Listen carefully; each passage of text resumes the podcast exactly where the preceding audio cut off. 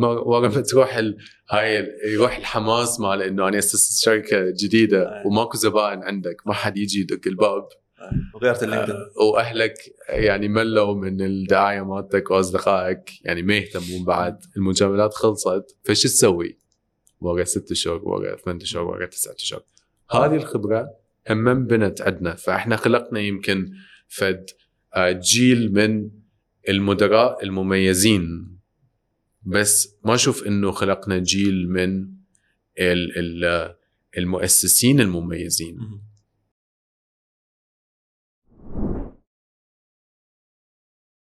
أهلا بيكم البودكاست تجارب. حلقتنا اليوم راح نسولف بيها ويا محمد الحكيم آه، المؤسس والمدير التنفيذي لتطبيق فتشي واللي هو عبارة عن تطبيق يساعد تجار صفحات مواقع التواصل الاجتماعي آه، أو أصحاب البيجات على عملهم آه، عن طريق توفير لهم المنتجات والتكفل بعملية التوصيل واستلام الدفع من الزبائن.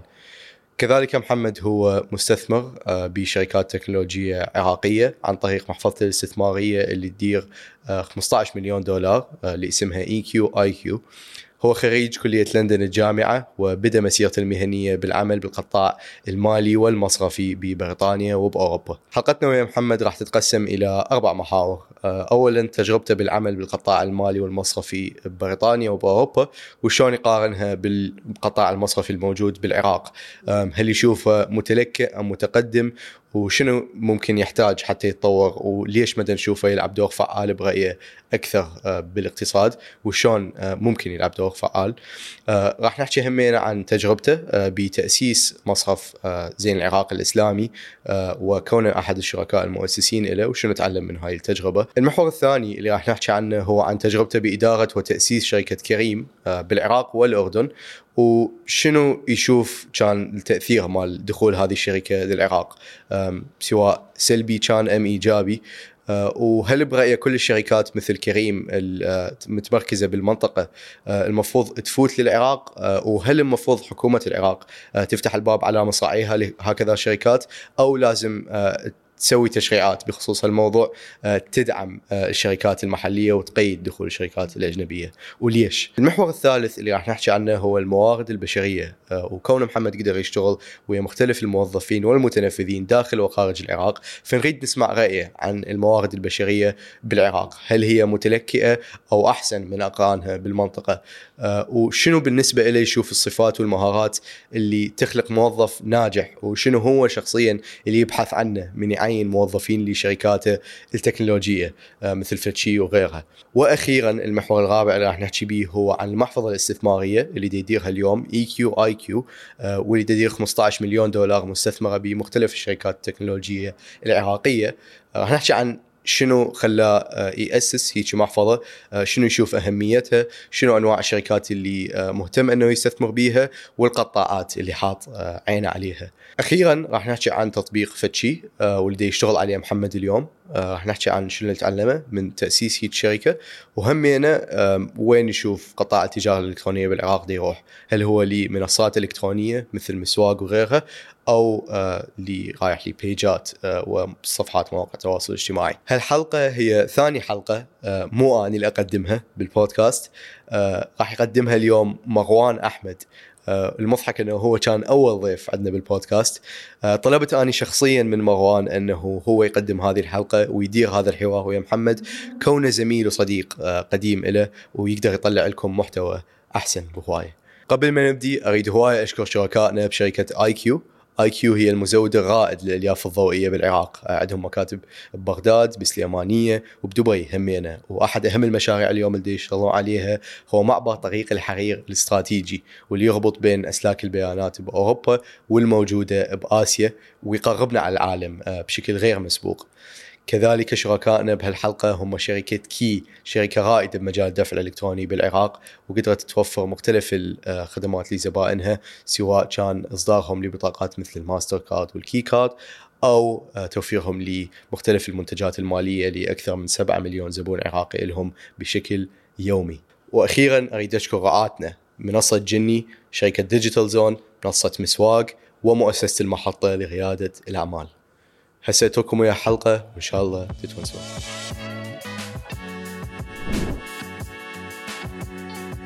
شلونك محمد؟ هلا مروان إن شاء الله شلونك؟ زين الحمد لله حبيبك إن شاء الله. مشتاقين طبعا صار هوايه إيه. زين محمد آه، رحبت وياك مع إنه اليوم آه، بدنا نصور بفتشي أمم. ففتشي ما لقيت هذا الاسم يعني شوية صعب إنه نقول لك يقول لك وين تشتغل؟ تقول له فتشي مم. أو مثلا تروح تقول يا مدير عام وين تشتغل؟ فتشي شنو هذا الاسم؟ طبعا آه، قصة الاسم هي يعني تبدي بقصة فتشي الأولى. فتشي هو أول ما تأسس كان 2015 بسنة 2015 بشهر 12 بوقتها كان المؤسسين آني وعلي إسماعيل وحسين أبو المعالي أشخاص مخضرمين بالكوميونتي فراح تعرفون أسمائهم. فكل هواية ناقشنا شنو الاسم اللي راح نختاره ل فد شي كل واحد طلع باقتراح وتعرف هاي بالبداية من واحد يكون كلش متحمس على ال ال ال business مالته الجديد فيفكر إنه أهم شغلة هو دا يسويها يختار الاسم. فكل واحد يختار فد عشر أسامي ويقيموها. زين. ما لقينا فد شيء اتفقنا عليه فقلنا شباب خلينا نسوي group على التليجرام وهذا ال group على التليجرام هناك ناقش يعني بشكل مستمر. فال group على التليجرام سميناه فد شيء فورا هيجي نقاش يمكن عشر دقائق ربع ساعة قلنا دقيقة ليش ما نسميه فد شيء وهاي القصة شلون اختار يعني فد شيء طبعا يمكن راح نحكي بالموضوع شوي أكثر بعدين بس أول version مال فد شيء اللي هو طلع طول ثلاث اشهر بعدين يعني التهيت بمشاريع أخرى. بعدين من طلع فد شيء من جديد بال version مالته الجديد فاستخدمت نفس الاسم. أوكي. هي فد شي كانت أول تجربة تجارية لك بحياتك؟ آه لا طبعا. أني أول تجربة تجارية قصدك شغل لو قصدك يعني تأسيس شركة؟ يعني تأسيس شركة خلينا نقول أو شغل اثنينهم. كتجربة أي. تجارية آه، سواء بقطاع ال e-commerce أو بال traditional بالقطاعات التقليدية لل- للأعمال. أي. لا أني بلشت أشتغل يعني عمري 14 سنة. أوكي. آه. خوش فرصة حتى تعرفنا إنه أي. ف. يعني إحنا ساكنين برا كنا طلعنا ب 98 من العراق. أم وبلشت أشتغل عمري 14 سنة واشتغلت يعني بشغلات بسيطة جدا. أول شغل إلي هو كان بسوبر ماركت فكنت ألمع خضروات وفواكه. أم فتعرف بالسوبر ماركت برا لازم الخضروات والفواكه شكلها يكون لطيف. فأني كنت هذا الشخص اللي يشيل الطماطاية وي ويمسحها من التراب وبعدين يرجعها. فهذا أول شغل إلي. آه ثاني شغل إلي هم كان عمري 14 سنة وكنت أوزع جرايد آه أطلع الفجر بالأربعة الفجر أوزع جرايد أفتر على العمارات اللي بها شقق وأصعد يعني طابق طابق وأدخل الجريدة بال هذا الصندوق البريد مالتهم. آه وثالث شغل إلي هو كان أول تجربة إلي ويا الشركات الناشئة. فأسست هيجي مشروع بسيط بوقتها آه بال drop shipping اللي هو التسوق عبر المنصات ممكن نقدر نسميه إنه أنت تأخذ منتج من مكان معين من منصة معينة وتبيعه بمنصة أخرى وتحقق ربح اللي هو الشغل. اللي اليوم التجار مال فد شي يسووه أو أوكي. إحنا نمكن التجار مال فد شي إنه يسووه أوكي. فأول تجربة هي كانت عمري 15 سنة نقدر نقول بمشاريع أني أسستها أو يعني business أني أسسته ووراها شنو اللي صار يعني هو هذا أصلا الاهتمام بالتجارة يعني أو اهتمام بكسب أي. المال بعمر 14 سنة شلون يصير؟ ما يعطوك عيديات و شلون أحصل فلوس لو شنو؟ لا اني كنت يعني دائما مستقل. زين. آه، من اني صغير. آه، اولا يمكن لأنه ال- ال- الطفل الثالث بالعائلة آه، وآخر واحد. فالطفل الأول هو الطفل الموعود يمكن الأهلي. إذا أخوي اليوم دي يشوف الحلقة فتحية لعلي هو الطفل الموعود. تحية على الطفل المولود موعود فمن انولد هو كان عليه ال pressure إنه يصير طبيب أو جراح. أه. آه، فصار عليه pressure كل هواية وأهلي يعني تعبوا عليه كل هواية. آه، بعدين فرق ست سنين بين أخوي الكبير واخوي الثاني. وفرق بين أخوي الثاني وأني ثلاث سنين. فيمكن أني يعني شخصيتي هم مستقلة أكثر بالإضافة إلى أتوقع يعني كل الأهالي. مثلا أول طفل هو مميز ثاني طفل بس الأخير مو مدلل ويطول بالعكس فلوس أكثر؟ لا؟ ما أشوف زين. يعني هذا الشيء بالعكس أوكي المهم. فكنت مستقل أكثر حتى بالمدرسة مثلا ال- الدروس مالتي أني أقراها والواجبات أني أسويها وحدي وبعدين بس أجيب مثلا ال- الشهاده مالتي ال- الوالدي فيشوف إيش قد أني يعني جبت نتائج و that's it يسوي sign off يعني مثلا على ال- النتائج فمن اني صغير يعني عندي هاي الحب مال الاستقلالية فأي من صار عمري 14 سنة وممكن أحصل شغل. آه، وأقدر يعني أحصل أجور أو راتب فبلشت زين ليش ما استمرت بال drop shipping؟ يعني ليش انتقلت لشيء غيره؟ ال drop shipping آه، كان عمري 15 سنة وأكو يعني هي فرصة كانت. انتهازية كلش فأنا كنت ساكن بالسويد بوقتها فبالسويد أكو الطبقة العليا هاي يعني ال socialites اللي هم يأثرون المؤثرين. قبل مرحلة ال influencers هيدا نحكي 2003 2004 فالمؤثرين بالمجتمع يعني أكثر ناس مؤثرين هي كانت العائلة الملكية. وبعدين يجون مثلا الأرستقراطيين والعوائل الأثرياء. فواحده من ال ال ال يعني العائلة الملكية واحدة من البنات مالتهم اصغر بنية اسمها يعني مادلين اللي هي ال princess الصغيرة بال- بالعائلة. فكانت كلش تأثر على هاي الطبقة مال ال socialites بوقتها ما كان أكو لا فيسبوك ولا يعني انستغرام أو كانوا بالبداية كلش وما حد يستخدمهم. فمن يطلعون يصوروهم يحطوهم على websites يوم من الأيام كانوا مصورين ال princess مادلين ولابسة قمصلة مال كندا جوس وكندا جوس هي آه، علامة تجارية معروفة مال القماصل الشتوية كلش اللي يستخدموها مثلا اللي يزحلقون على الجليد واللي يسافرون مثلا ال- ال Mount ايفرست إلى آخره. المهم ف والعلامة مالتها هيك صارخة هذه اللي تصير زرقاء وحمراء إلى آخره.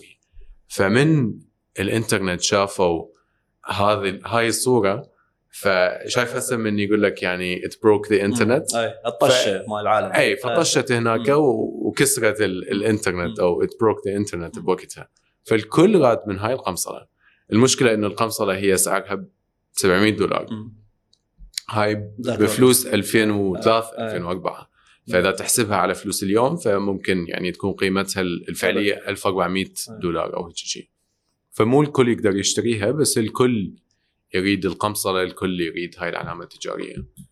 فبديت أبحث يعني على آه، eBay بوقتها و eBay كان بتجار صينيين.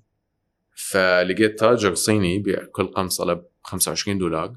يعني هي مو أصلية مم. ف بس good quality يعني جودة مالتها عالية. استوردت أربع قماصل. داينت 100 دولار من والدي واستوردت أربع قماصل ب 100 دولار. وبعت الوحدة ب 250 دولار. فال 100 دولار صارت 1000 دولار رجعت الدين لوالدي بعدين يعني كبرت ال business آه هي كانت يعني بعت الوحدة ب 250 فتعرف من واحد يعني يشوف قمصلة ب 250 فهي يمكن مو رخيصة بحيث أنت تعرف إنه هي مزيفة صح ولا هي غالية بحيث أنت ما تقدر تشتريها فهذا ال- ال- المجال اللي يعني. كنت آه، أبيع القماصل. اللي آم، بعدين جبت يعني دفعة أخرى اللي هي كانت 40 قمصله أو هيك شيء هم بعتها ابيعها كنت على ال eBay آه، ال- السويدي. فهو هذا شغل ال drop shipping أنت تأخذه من منصة اللي هو eBay الأمريكي ولكن تاجر صيني فكان يدز من الصين. بعدين ابيعها على eBay السويدي والهامش الربح مالتي 90% والحياة كانت حلوة لشخص عمره 15 سنة. يحقق يعني مبيعات. جيدة. بس آه، طبعا هو الشغل مو 100% شرعي يعني قانونيا إنه أنت تبيع آه، ملابس أو آه، شغلات هي مو حقيقية شغلات مزيفه بس هي أصلية إيه. فبالأخير انغلق. يعني هذا ال- المشروع مو اني غلقته بس هو انغلق آه وهذا هو. يعني راح المشروع أي وراها انتقلت الشغل الاخ لو بديت تستمتع بالفلوس مالتك وتركز على الدراسة لو شنو تسوي؟ لا استمتعت بالفلوس مالتي. آه يعني كشخص عمره 15 سنة عنده فلوس الحياة كانت لطيفة. نفس الوقت أني بديت آه أدرس بالإعدادية ومن بديت أدرس بالإعدادية أنا درست يعني مو النظام السويدي درست النظام ال ال- ال- العالمي اللي هو International Baccalaureate. البكالوريا العالمية. فالدراسة هي بالإنجليزي يعني بلشت ذاك الوقت إنه أخطط إنه يعني أعوم في السويد. ف بنفس الوقت هم هو نظام يعني كلش مبني على الامتحانات. يعني ما مبني على حضورك أو درجاتك أو أدائك خلال الوقت. وأني دائما يعني نظريتي حتى من أني صغير للنظام التعليمي أو القطاع التعليمي إنه هو إذا شخص زين بالامتحانات فيقدر يعني يتلاعب أو يلعب على السيستم ويحصل درجات كلش عالية بجهد كلش قليل. فأنا كنت واحد من هذول الأشخاص. آه، فقدرت يعني أتونس هواية بهذا النظام اللي هو مبني على الامتحانات بنهاية السنة. زين هاي بوقت قولي أهلك من يشوفوك سهل الشغلات ما يقول لك هاي شنو منو إيش تسوي له هاي هيك ما يدرون كل شيء لا هم مو ما يدرون كل شيء بس يعني من بهذا العمر من شايف انت اهلك من يسألوك انت شو تريد تصير من انت تكبر فأني بوقتها كان يعني عندي مثلا إرادة إنه اصير مهندس مال يعني كمبيوترات أو. برمجيات فمن أقول لهم هذا الشيء ويشوفوني أنا قاعد على آه. الكمبيوتر الوقت كله أو جزء كبير فموضوع يعني منطقي okay آه بس يعني بوقتها كان أصلا الإنترنت هو بعدها حتى. بأوروبا كان يعني. dial-up آه. هذا اللي على التليفون آه. فمن تدخل على الإنترنت الخط. الأرضي مالتك يوقف آه وإذا تشيل الخط الأرضي فتعرف إنه شخص داخل على ال- آه. الإنترنت. آم، لحد ما طلع ال ADSL اللي هو أول آه، نسخة من ال من ال broadband اللي هو الاشتراك المستمر بالإنترنت يلا مثلا ال streaming صار بسهولة واحد ممكن يعني. يشترك بيه ويتابعه إلى آخره فلا ما كانوا يعني تمام. أي ما كانوا يشكون بالشغلات اللي أنا اسويها وكملت وصرت مهندس كمبيوترات. لا ما الهندسة بالكمبيوترات الاهتمام مالتي بيها آه، يعني خف زين. بسرعة كلش. بعدين فترة ردت اريد ردت أصير طيار اللي هي. قصة هوايه من الشباب العراقيين. بعدين آه، يعني والدي آه، كان ضد فكرة إنه أصير طيار. بعدين صار ال الهجوم على World Trade Center مم. 9/11 فوالدي كان يستخدم هاي دائما. ال ال يعني غلط أي إنه لا ما راح تصير طيار. إلى آخره أنت اسمك محمد مم. والهجوم مال يعني 9 11 مم. أو 11 9 مم. 2001 إلى آخره فمن بلشت أسافر شوي أكثر اكتشفت إنه أنا أكره الطيران لأنه هو ممل جدا وحتى لل يعني الطيار هو صح يعني شكله والهيئة إلى آخره هي يعني ملهمة بس الشغل هو فعليا هو جزء كبير من عنده هو انتظار. وأنا أكره الانتظار فراحت فكرة الطيران آه، من بالي. تغير اهتمامي إلى يعني ردت أدرس رياضيات آه، أو فيزياء بوقتها من اني كنت بالإعدادية. آه، بس الث- يعني الرياضيات بوقتها إذا تدرسها بالجامعة يصير كلش abstract يعني تبدي تدرس تاريخ الرياضيات. إلى آخره وأني أكثر شيء يعني اللي كنت مهتم به هو المعادلات وال problem solving بعدين ردت أدرس فيزياء بس آه، المعلم مالتي بالإعدادية كرهني بالفيزياء. فبوقتها أنا يعني تخرجت من الإعدادية ودا أفكر أني يعني شريد أدرس بالجامعة.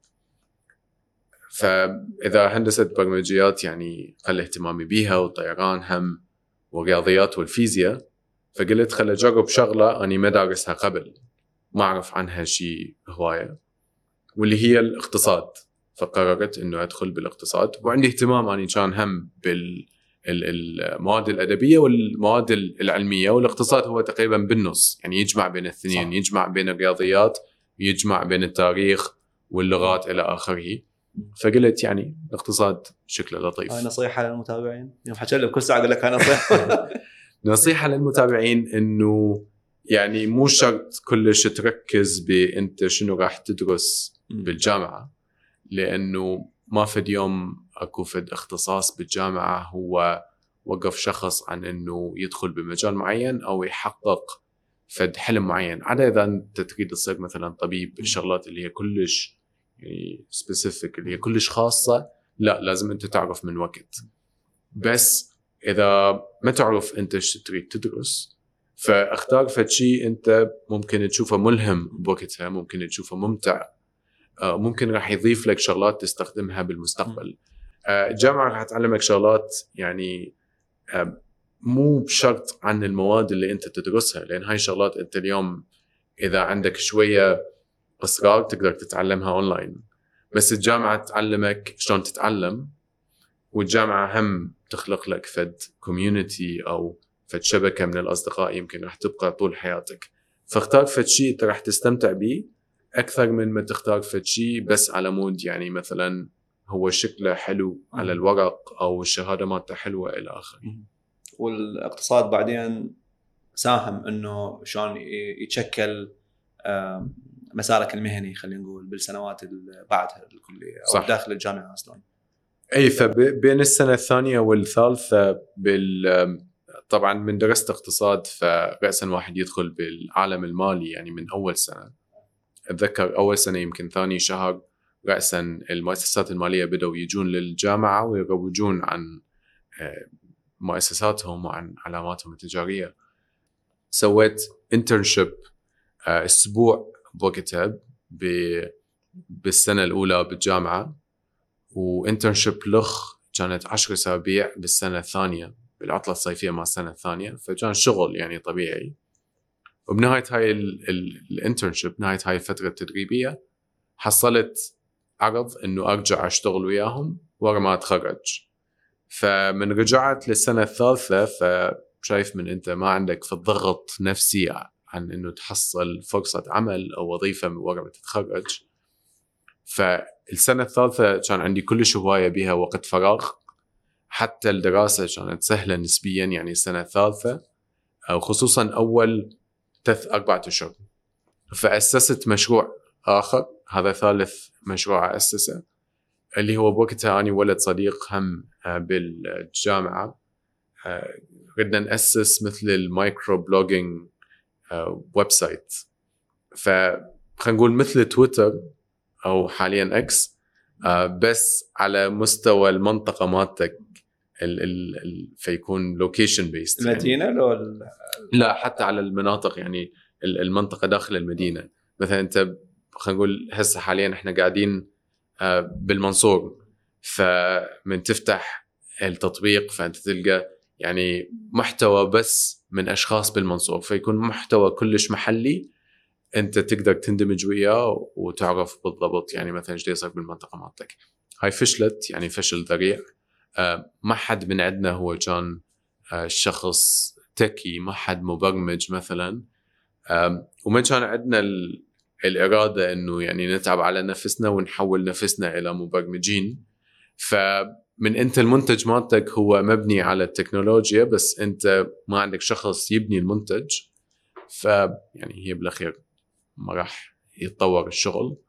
أم، أسسناه وكان هيك يعني أكثر شيء أصدقائنا هم يشاركون المحتوى بس ما حطينا جهد وراه ولا حطينا مثلا ميزانية وراه بعدين يعني كل ما قربت ال ال نهاية السنة آه، فقبلت الأمر الواقع أنه أنا راح أشتغل بالمؤسسة المالية اللي أنا حصلت من عندها عرض أنه أرجع لها ورا نهاية السنة.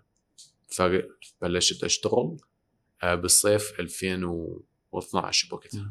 طبعا أنا أعرف ال- ال timeline أو المسيرة الزمنية مال حياتك وبعدين أنت بالعراق همين صار عندك تجربة ويا القطاع المصرفي.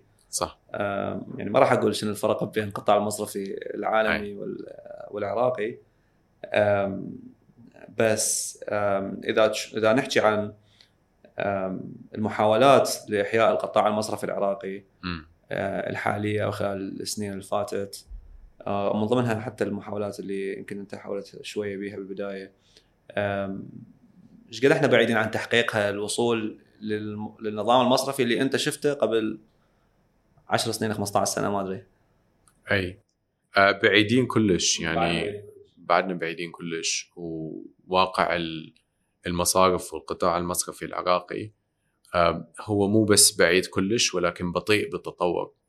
آه، ومن يعني ال ال السياسات اللي هي تطبق عليه سواء يعني السياسات ال- القانونية أو آه، ال regulatory مال ال regulator كالبنك المركزي العراقي أو السياسات الداخلية مال المصارف أو الأنظمة اللي هم يستخدموها أو التركيز مالتهم على الخدمات. يعني اليوم إذا تتحاول تاخذ قرض من مصرف ما راح تقدر. يعني بصعوبة كلش يمكن تاخذ قرض من مصرف عدا إذا هي تجي مبادرة من البنك المركزي أو من الدولة ودعمها البنك المركزي برأس مال للمصارف والمصارف هي توزع إلى آخره. فبدون ما ندخل يمكن بشغلات كلش مفصلة بس واقع الحال إنه هو بطيء كلش وبعيد كلش. ودين بني بطريقة تقليدية هم كلش. لأن اليوم هو العراق بالأخير أرض خصبة يعني ما بي أي شيء من ناحية أي قطاع آه، صناعي أو مصرفي أو مالي أو أي شيء بالأخير. فمن تجي اليوم أنت تخطط وترسم إنه تنهض بهذا القطاع. فأنت عندك فرصة قد ما أنت متأخر عن العالم بس هي فرصة إنه تبدي من جديد وتتعلم من تجارب العالم وتبنيه بطريقة مثالية شوية أكثر. فاليوم هو دا ينبني بطريقة تقليدية هم كلش مو بطريقة مثالية. ماكو تركيز على تكنولوجيا المعلومات أو على الأنظمة. المصارف دائما تفكر بالتكلفه والتقليل المصاريف مالتها وما تستثمر بالأنظمة مالتها أو ما تستثمر بتكنولوجيا المعلومات في سبيل إنه آه، يعني تزيد أرباحها على المدى القصير.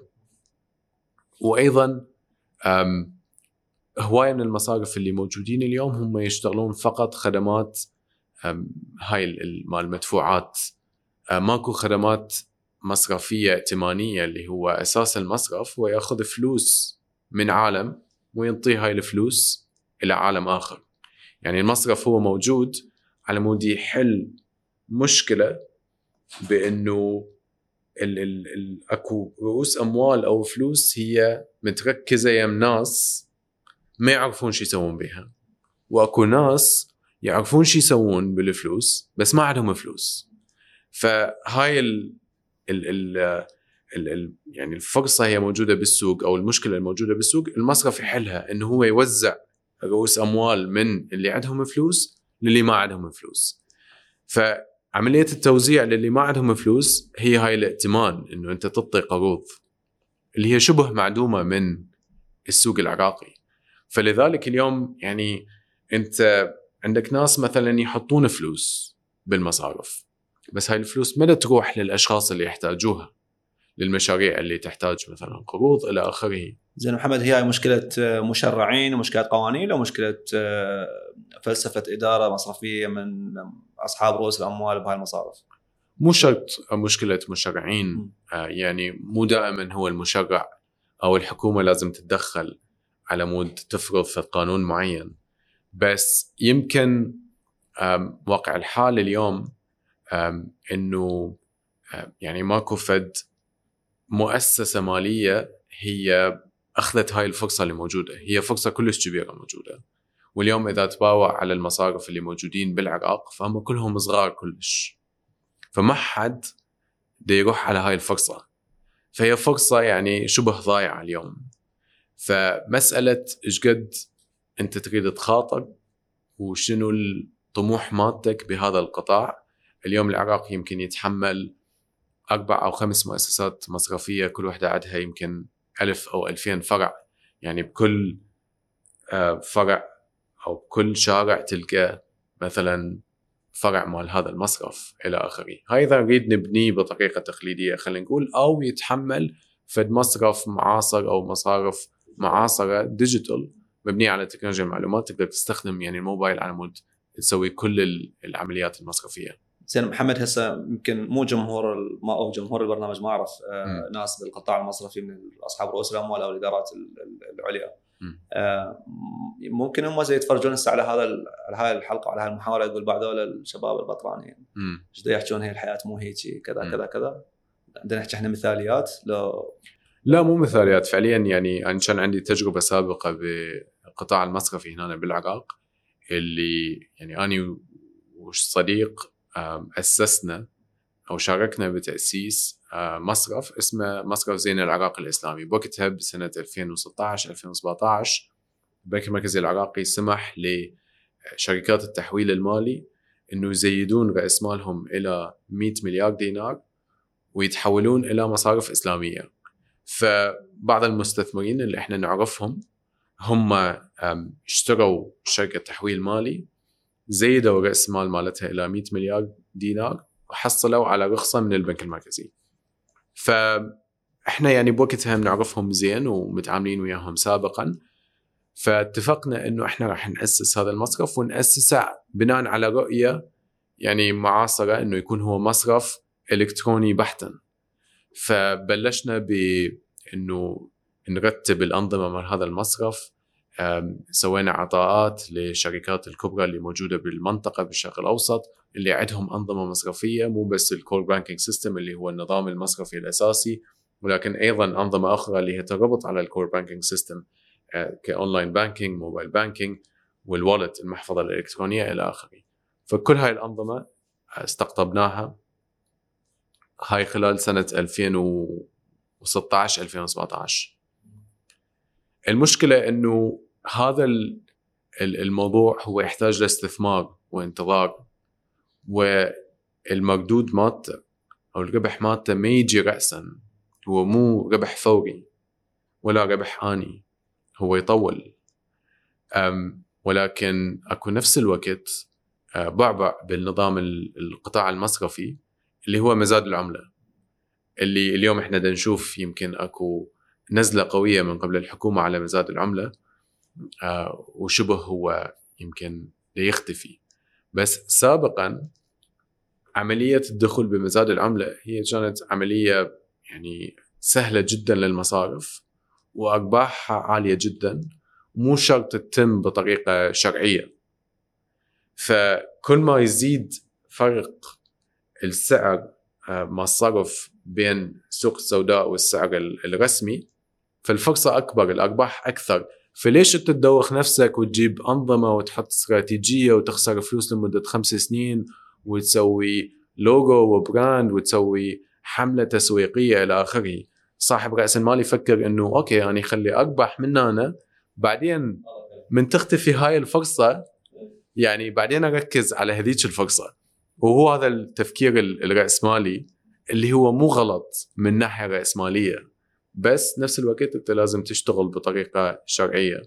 ف 2017 صار سعر الصرف المو رسمي 1300 وكسور وسعر الصرف الرسمي اللي هو 1190 فأحسب الفرق إيش قد؟ كنسبة بالمية. وإذا دوار الفلوس هو أسبوع يعني ترجع لك آه، الفلوس مالتك اسبوعيا من تدخل بهذه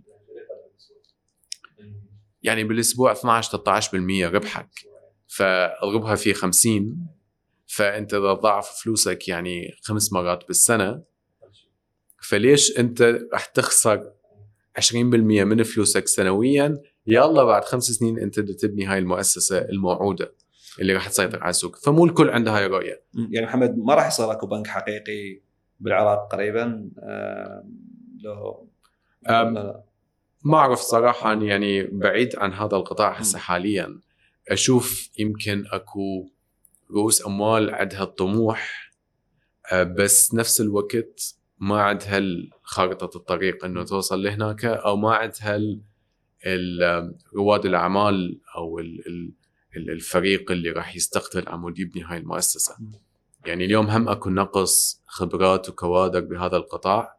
اليوم ممكن شخص هو عنده رأس مال ويريد يأسس هاي المؤسسة بس هو ما مستعد إنه يستقتل من جديد هو استقتل بغير قطاع طلع يعني أرباح وفلوس وصار عنده ثروة واليوم يريد يأسس مصرف بس ما مستعد إنه يستقتل. على مود هذا المصرف إيش راح يسوي؟ هيعين يمكن فريق هذا الفريق إذا ما عنده حافز إنه يستقتل على مود يبني هاي المؤسسة فيمكن على الأغلب هم راح يروح على مجال الربح السريع المهم بوقتها يعني 2017 إحنا تركنا المصرف أو المؤسسة لأنه ما أنا شخصيا وحتى شريكي ما مستعدين إنه ما راجعين للعراق على مود ندخل بهيجي مجال آه، غير شرعي وهو يعني ما جاي أنت تبني بالأخير أنت جاي على فرصة انتهازية جدا آه، مؤقتة و... زين ممكن ترجع للقطاع المصرفي؟ ممكن بس يعني حاليا أنا مركز على فتشي وعلى إي كيو آي كيو اللي هي يمكن نحكي عليها. أكثر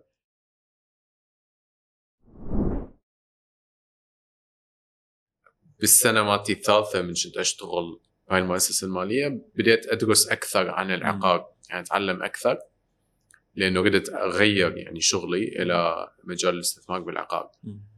فبلشت أروح مقابلات وأكيد إذا أنت تروح تقابل لازم تعرف عن هذا القطاع. على الأقل على مود تبين إنه أنت مهتم بالموضوع.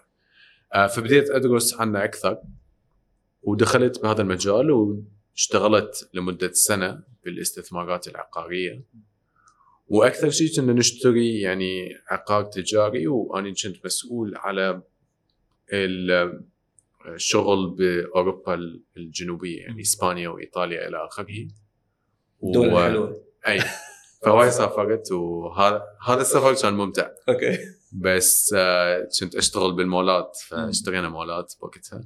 هاي لمدة سنة سويتها وبعدين قررت إنه أرجع للعراق. شلون شلون كان الشغل يعني بهذا القطاع؟ مثل ما تخيلته؟ أحلى؟ بع- أني كنت راسم فد. يعني أنت قبل شوية سألتني سؤال عن إنه يعني هذا الشغل المصرفي هو مبين ممل. فأكو دائما أنت من تبني فد صوره ببالك على فد شغل معين وتقول هذا المجال أريد أكون به. فتبني فد صوره رومانسية جدا عن هذا القطاع عن هذا المجال. بعدين من تدخل بيه بالمعمعة اليومية فبيه هواية شغلات مملة. فأني هواية قطاعات قبل لا أدخل لها كنت راسم فد صورة رومانسية ببالي عنها سواء يعني القطاع المالي أو القطاع اللي هو يعني هذا مال الاستثمارات العقارية أو حتى قطاع ال- التكنولوجيا المعلومات وتأسيس شركات بالتكنولوجيا المعلومات أو التسوق الإلكتروني إلى آخره. بعدين من تدخل أنت بمعمعة الشغل فالشغل بكل شوية تفاصيل مملة بكل شوية شغلات متكررة وبي يعني كلش هواية شغلات متشابهة بالأخير يعني سواء أنت بالقطاع المالي أو بالعقارات أو بال startup يعني بمجال ال e-commerce فأكو هواية شغ- شغلات مشابهة بالأخير. فهو القطاع يعني قبل لا أدخل بيه كان كلش ممتع.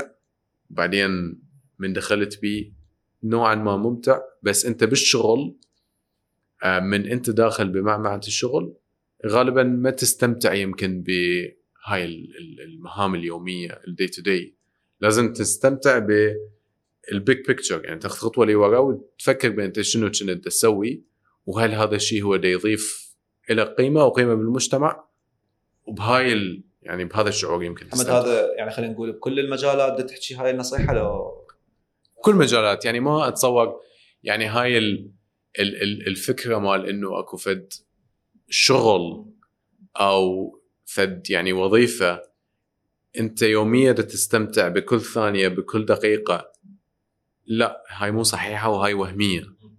يعني يمكن 70% من الشغل هو يتكرر هو روتيني. فأنت إذا عندك فد صورة رومانسية عن الشغل بهاي الطريقة راح تنصدم. وإذا ما مستعد إنه تحط وقت وجهد على هاي الأمور المملة المتكررة فعلى الأغلب ما راح تحقق الشغلات اللي هي ممتعة أكثر أو ملهمة أكثر. فكل الشغل أنا أشوفها هيجي يعني. فأنت يعني مو ال- الشغلات اللي هي دي تو دي هي الممتعة بس يمكن الرحلة هاي ال- وال- إنه تسعى إنه تبني فد شيء هو هذا الممتع. كنت تفكر بيها بذاك العمر يعني؟ لو هسه أدركتها لأن إحنا عندنا مشكلة يوميا ويا أنت يعني بإدارة عده شركات و... و... والناس اللي هسه بسوق العمل الكل يدور على الشغلة اللي يحبها والشغلة اللي يتونس بيها وبعدين يتونس بيها شوي بس بعدين يقول أنا دا ضوج هاي مو يعني هذا الفكرة شلون توصله أو ال... ال... ال... الاستقرار ويا هاي الفكرة إنه أنا إذا أتونس بالرحلة أو بال bigger picture آه شلون؟ هاي يعني يمكن آخر سنتين وصلت إلى هاي القناعة. وخطايا العشرينات حيبقون يعانون يعني؟ لازم ما يمكن لازم يعانون على مود يوصلون إلى نفس القناعة لأنه إذا تجبر الشخص إنه يفكر بهاي الطريقة وهو مو مقتنع. فما حيقتنع لازم هو يمكن يبني هاي القناعة. آه، نفسيا. شوي عن سوق العقار. آه، بالعراق محاوله تشتغل بسوق العقار يعني. حاولت أو اشتغلت بالاحقاق يعني لحسابي الشخصي بسوق آه. العقار. ف مو ضمن الصندوق الاستثماري أو شيء لا، لا، خلينا نقول. منظم. يعني بالبداية أول ما رجعت اني للعراق فأسست أصلا الشركة اللي هي لسه هي موجودة. هو كان المفترض إنه يكون صندوق استثماري يستثمر بالعقار يستثمر هم بالاوراق المالية أو بالاسهم بس سوق العقار بوقتها نزل كل هوايه بالعراق. آه، أنا رجعت بفتره داعش يعني ب 2000 و... نهاية 2014 بداية 2015 فسوق العقار كان كلش واقف ودا ينزل. آه، وأنا نصحت المستثمرين اللي هم جزء من عندهم كانوا مستثمرين بالصندوق الاستثماري اللي كنت أشتغل بيه برا. إنه ما يدخلون بالوقت الحالي. بس هو مو أحسن واحد يشتري بالناقص؟ هو كان ناقص ودا ينقص بعد أكثر. أوكي. هو فعليا يعني نقص نقص لحد 2018 واستقر ب 2018 سوق العقار بوقتها. بعدين ب 2018 بدأ يصعد من جديد. تمام. زين هو السبب رجعت على مدن العراق؟ يعني الاستثمار بالعقار؟ آه لا مو الاستثمار بالعقار بس أنا يمكن الفكرة مال الرجوع للعراق بدأت 2012 ببالي. آه ومرات يعني شايف يعني شايف هذا الفيلم انسبشن آه من يحجون عن إنه أنت من تزرع فكرة براس واحد بعدين هاي الفكرة تسيطر على كل تفكير هذا الشخص وتستولي عليه. فهاي الفكرة انزرعت ببالي سنة 2012 وبلشت يعني شهر ورا شهر هي تكبر تكبر تكبر لحد ما 2014 ما قدرت أفكر يعني بغير شغلة عدا إنه يعني أرجع. طبعا من 2008 إحنا بلشنا نزور العراق مو نرجع بس نزور أني و- وأهلي. آه بس 2014 ما قدرت أركز بعد بالشغل مالتي. بس محمد غريب يعني انت ترجع 2008 2012 هاي مو أحلى سنين بالعراق حتى واحد يفكر إنه ارجع إي بس يعني؟ آه اللي صار إنه يعني إحنا قبل 2003 ما قدرنا نرجع لأنه أكو منع. ورا 2003 الوضع يعني ما تعرف يعني إيش راح يصير. بعدين مشت خمس سنين ف يعني والدي كان يرجع هو من 2005 يعني يزور. و2008 اني يعني بلشت إنه أرجع من أول مرة. أم، فهي صح مو أحلى سنين العراق بس أنا كان عندي فضول إنه أرجع وأشوف يعني البلد. أه، وثانيا يعني والدي هو يعني زرع بينا حب بغداد فأنا كلش أحب يعني هاي المدينة أحب بغداد وعندي هيجي فضول وشعور. هسه أنت تقول يمكن محمد أنت قاعد قدام اللابتوب 18 ساعه فايش تستمتع من بغداد؟ هو مو إنه أنت تستمتع بالشوارع أو بالأماكن اللي موجودة ببغداد بس هو شعور أكثر يمكن تحس إنه أنت موجود يعني هنا فأحس إنه يعني ردت يعني أكو شيء يجذبني بس مو فد علمي ما ما أقدر أحط أصبعي زين سؤال ثانوي انت من اللحظات اللي رجعت بها للعراق تتذكر هيك أشياء صدمتك هيك راسا أو بقت هيك يعني؟ أم إي يعني مو صدمتني بس مثلا يعني أنا يعني عشت بثلاث دول أو أربع دول قبل العراق قبل لا أرجع للعراق قاعد سفر طبعا عشت عشت. إي عشت عشت. فتنقلت يعني بين أربع دول. أم ف يعني بكل دولة أنت تحس إنه انت غريب أكيد كشخص يعني كلاجئ. فاولا يعني عشنا بالأردن فترة بعدين بالسويد.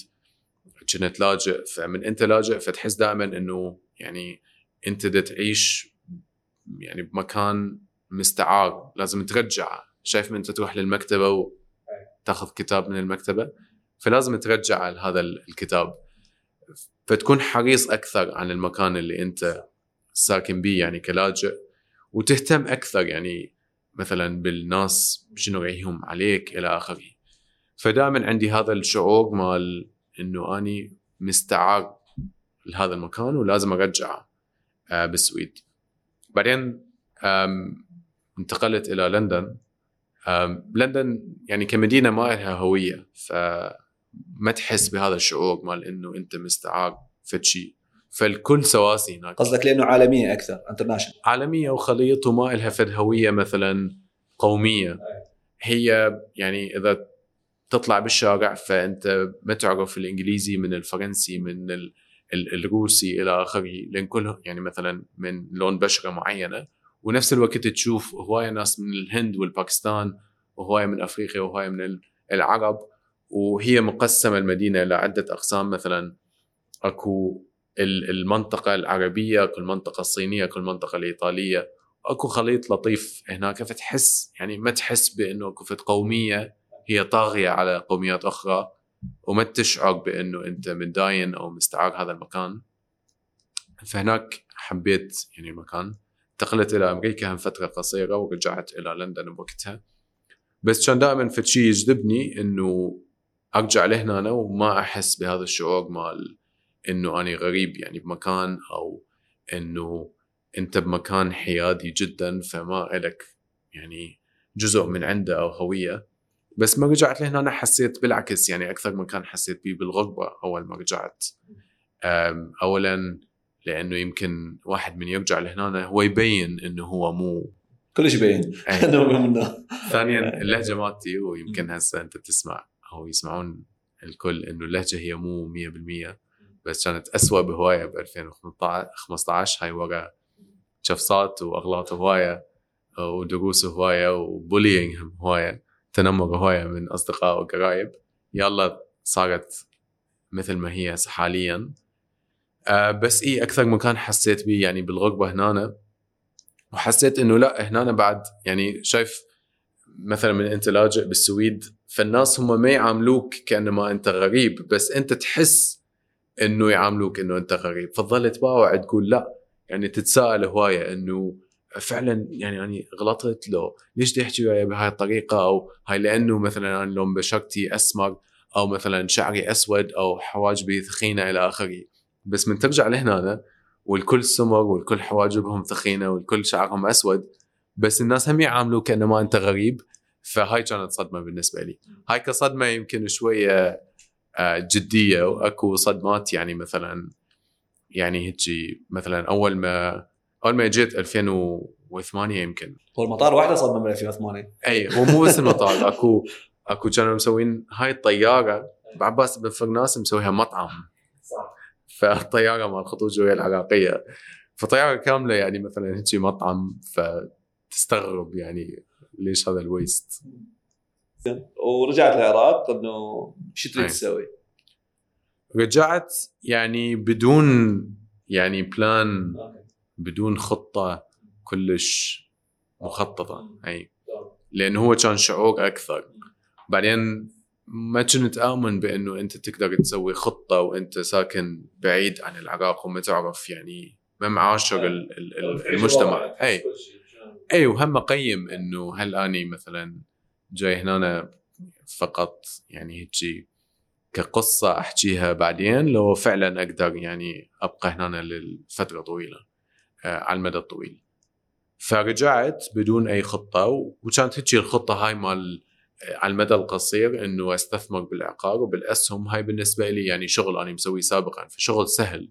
فقلت على الأقل يعني واحد ما يقعد يسوي هذا الشغل بين ما يعرف إيش راح يسوي على المدى الطويل.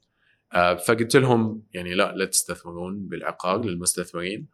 وبس استثمرت يعني بالأسهم و يعني فكرت منا منا شو أسوي هاي نصيحة للمتابعين مالتنا اللي بالخارج إنه يرجعون للعراق. هسه الوضع يختلف تماما. يعني أنا رجعت آه، 2014 فالوضع الأمني يختلف آه، الوضع الاجتماعي يختلف. يعني أبسط الشغلات كان أكو مثلا حضرت جوال ورا الساعة 12 بالليل. أبسط الشغلات كان أكو يعني انفجارات يعني شبه يوميا ببغداد إلى آخره. الوضع السياسي ما كان مستقر. هسه لا الفرق شاسع وفعلا نصيحة لأي واحد يعني آه، مهتم بالموضوع إنه يرجع لأنه راح يفيد وراح يستفاد هم بنفس الوقت. إذا أنت curious إذا انت فضولي ف يعني حاول. إيه زين هاي نصيحتك للي برا يريد يرجع العراق. نصيحتك للي جوا يريد يطلع من العراق؟ بحياديه يعني بدون تحيز آه، يعتمد على شنو آه، talented يعني ناس موهوبين. أو عندهم مثلا مهارات معينة لا لا أنا ما دابع على الموضوع من ناحية يعني أنانية مم. من ناحية أنانية أبقى مم. من ناحية يعني بالنسبة لك كتطور مم. وكتحقيق أمور أبقى. بس اباع من ناحية شخصية مو أنانية خلينا نقول خيرية شخصيه من خي... شخصية من ناحيته من ناحيته هو. من نعم. خيرية خل أعطيك فد مثال معين. يعني شخص مميز جدا عنده مهارات يعني قوية كلش ذكي أم وباني يعني فد حلم ما طلع خارج العراق. هذا الحلم يعني سطحيا مبني على إنه أني لازم أطلع خارج العراق على مود أكون ثروة. هاي أول يعني جزء من السطحية مالته. بعدين من تحفر واني حفرت بهذا السطح. ثاني جزء من السطح هو إنه أني لازم أطلع على مود يعني أفتح ال business مالتي ولا العالم راح يسبقني يعني العالم ده يسبقنا هنا بالعراق. هذا ثاني جزء من ال ال يعني ليش واحد يريد يطلع من العراق. بعدين هم تحفر أو حفرت بهذا الجزء.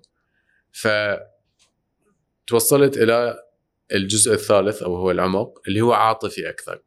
إنه أنا أريد أطلع لأنه يعني لازم آه، حياتي بالعشرينات مثلا أو بالثلاثينات جزء من عندها آم، عايشة برا واعيش فد صورة أني موجودة ببالي عن الحياة برا هي شنو. ف وهذا الشيء احترمه يعني كل شوي لأن العاطفه هي مهمة. آه. وإذا يعني إذا أنت يعني أنا بالنسبة لي خيار الرجوع للعراق هو كان خيار عاطفي. ما كان مادي ولا كان مبني على تأسيس شغل. الخيار المادي كان المفروض أبقى والخيار مال العمل كان المفروض أبقى. ولو اني باقي كان اني متفوق عن نفسي الحالي ماديا ومهنيا وحتى يمكن بتأسيس الشركات. بس الخيار كان عاطفي هو بالرجوع ف كل واحد عنده أسبابه. إذا أنت سببك مثلا الفلوس فأنت غلطان برايي يعني هنا تقدر تكون ثروه بالنسبة لك. إذا سببك الفرص فأنت هم غلطان. أشوف هنا أكو فرص كلش هواية. إذا سببك التعلم هم غلطان. هنا تقدر تسوي شغلات تقدر تتعلم من عندها كلش هواية. إذا سببك العاطفة فمع السلامة. يعني اطلع. اني أنصح شخص اللي هو سببه عاطفي إنه يطلع. لأن ما تقدر تنافس هذا السبب. فمن واحد يباع على نفسه بالمرايه ويعرف يعني نفسه كل زين ويعرف إنه يعني هو هذا السبب اللي أنا اريد أطلع على موده. كل ما يكون صريح ويا نفسه ويا الآخرين أفضل. ويعني أشوف إنه مو خيار غلط إنه واحد يطلع. بالعكس أنا برأيي إنه كل ما أنت يعني أنا كنت محظوظ إنه جمعت تجارب هوايه بعدة دول واستفاديت من كل تجربة وثقافات ولغات ويعني صعوبات إلى آخره. فدائما أنصح الشخص اللي عنده مثلا فرصة إنه يسافر فترة معينة سواء ثلاث شهور ست شهور سنة سافر اتعلم آه انمو كشخص وبعدين قرر أنت إيش تريد تصير.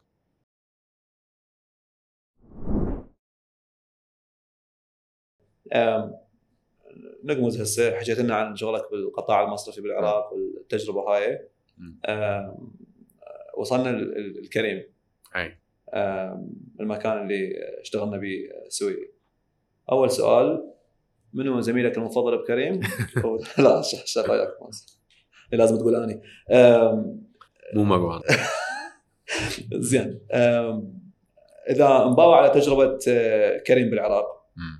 أو نقول هي تجربة إيجابية لو سلبية أه، كمحايد وكشخص يعني كان مهتم أنا شخصيا مهتم بقطاع شركات التكنولوجي أي. أشوف إنه القصة هي قصة شوية إيجابية وهواية سلبية وما أدري نارد يعني تعطيني رأيك الصريح ليش. هواية سلبية؟ لأنه ال- القصة اللي صارت هو إنه شركة يعني شركة خلينا نقول عالمية شبه عالمية من المنطقة من الشرق الأوسط مركزها دبي جتي آه، استحوذت على فد قطاع معين اللي هو آه، سيارات الأجرة أي. وطلعت آه، شركتين بدوها شباب عراقيين. هسه أنا حتى ما أعرف هم من الشباب العراقيين طلعتهم من السوق آه، بغضون أشهر يمكن.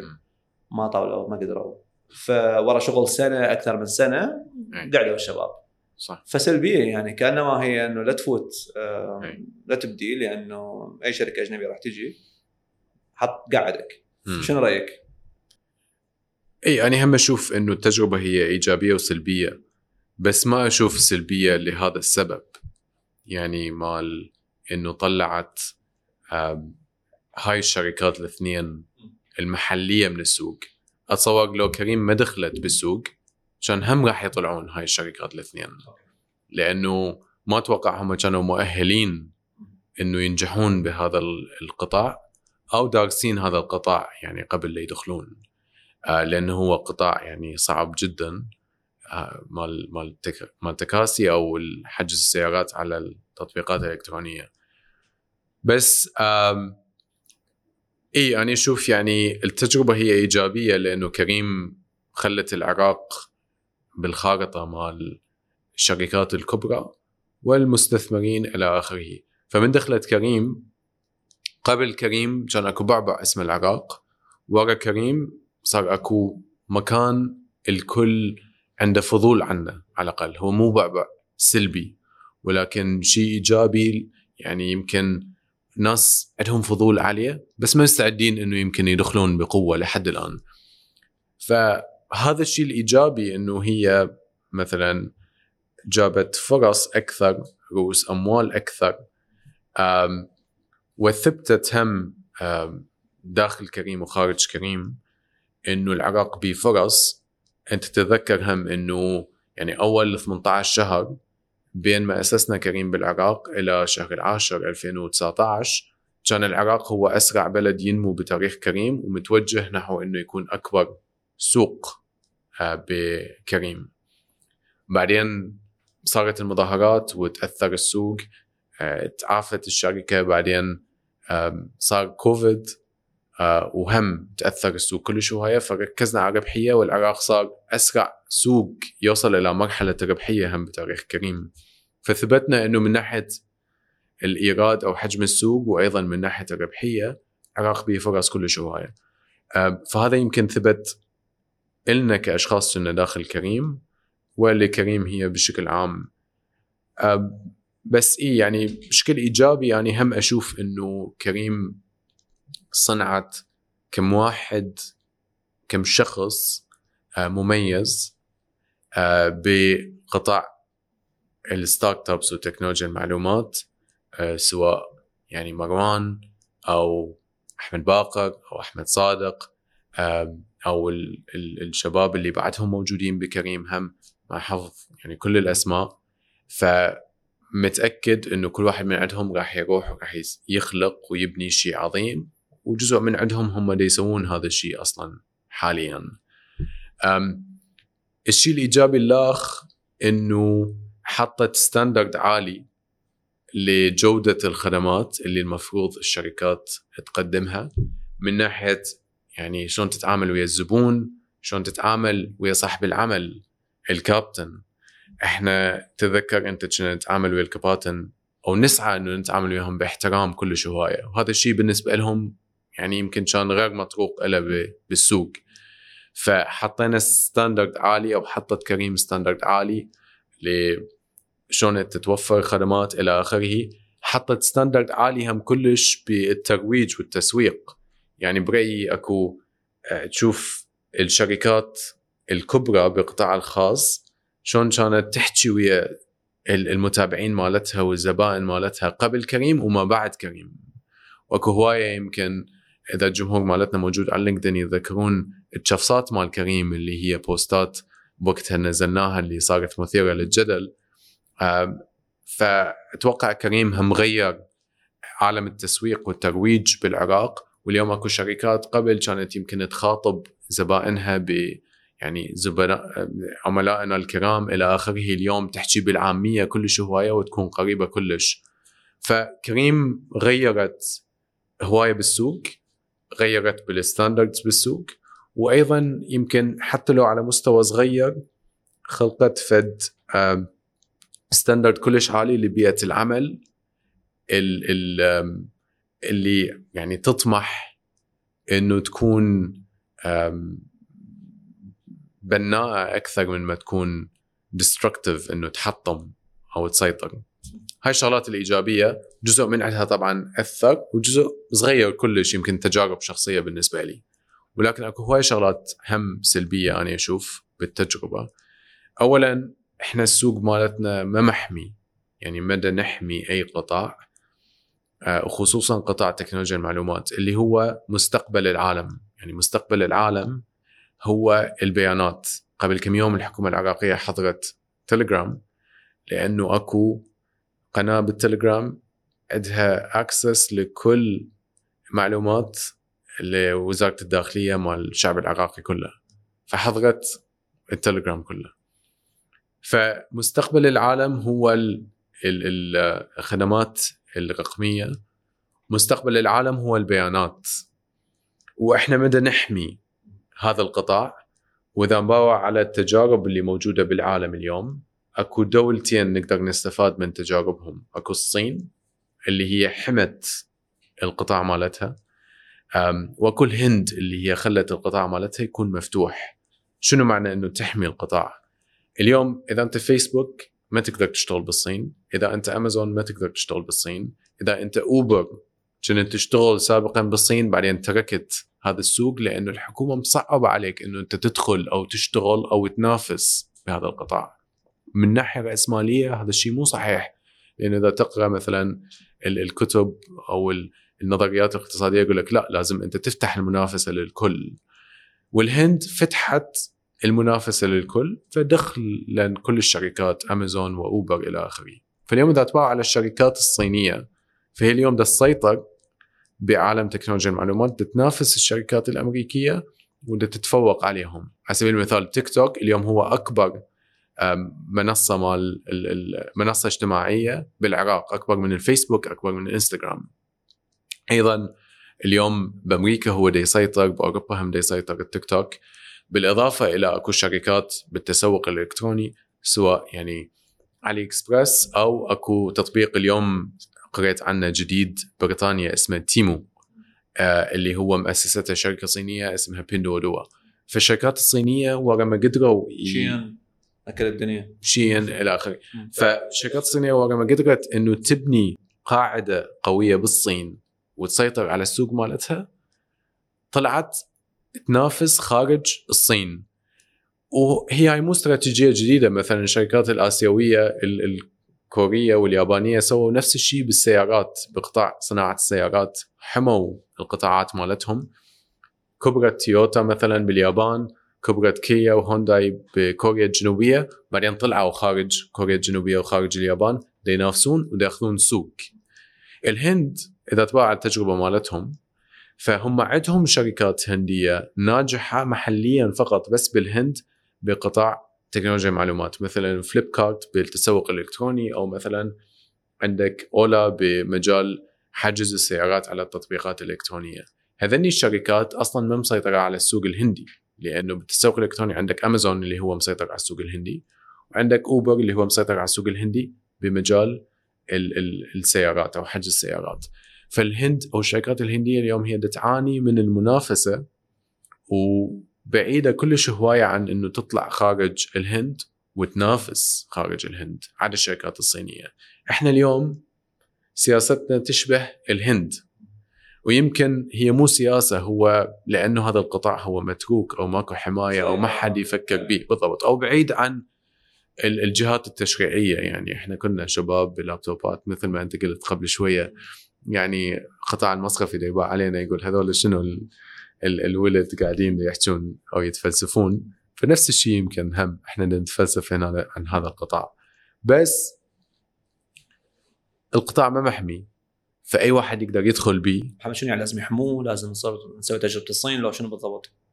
اي أنا برأيي هذا القطاع أنت لازم تحميه لأنه أنت لازم تسيطر على المعاملات داخل البلد مالتك. أنت لازم تسيطر على البيانات الرقمية داخل البلد مالتك. لأنه مستقبل العالم مستقبل الاقتصاد هو البيانات الرقمية وإذا أنت ما مسيطر عليه فهي تنباع لغير شركات. زين محمد على قولتك النموذج الصيني. هو طبعا مو بس بالصين يمكن آه، روسيا هم نفس الشيء وياندكس وغيرها من آه، الشركات المستخدم. دائما هو مو بالضروره هو الفايز هو الخسران. آه، فاليوم ماكو أكو بديل جيد لليوتيوب بالصين بس ماكو اليوتيوب وال- وال- واليوتيوب المحتوى هو اللي اللي يمكن يوفره. أكو بديل جيد بروسيا اللي هو Yandex بس مو جوجل وكل الأشياء اللي توفرها جوجل.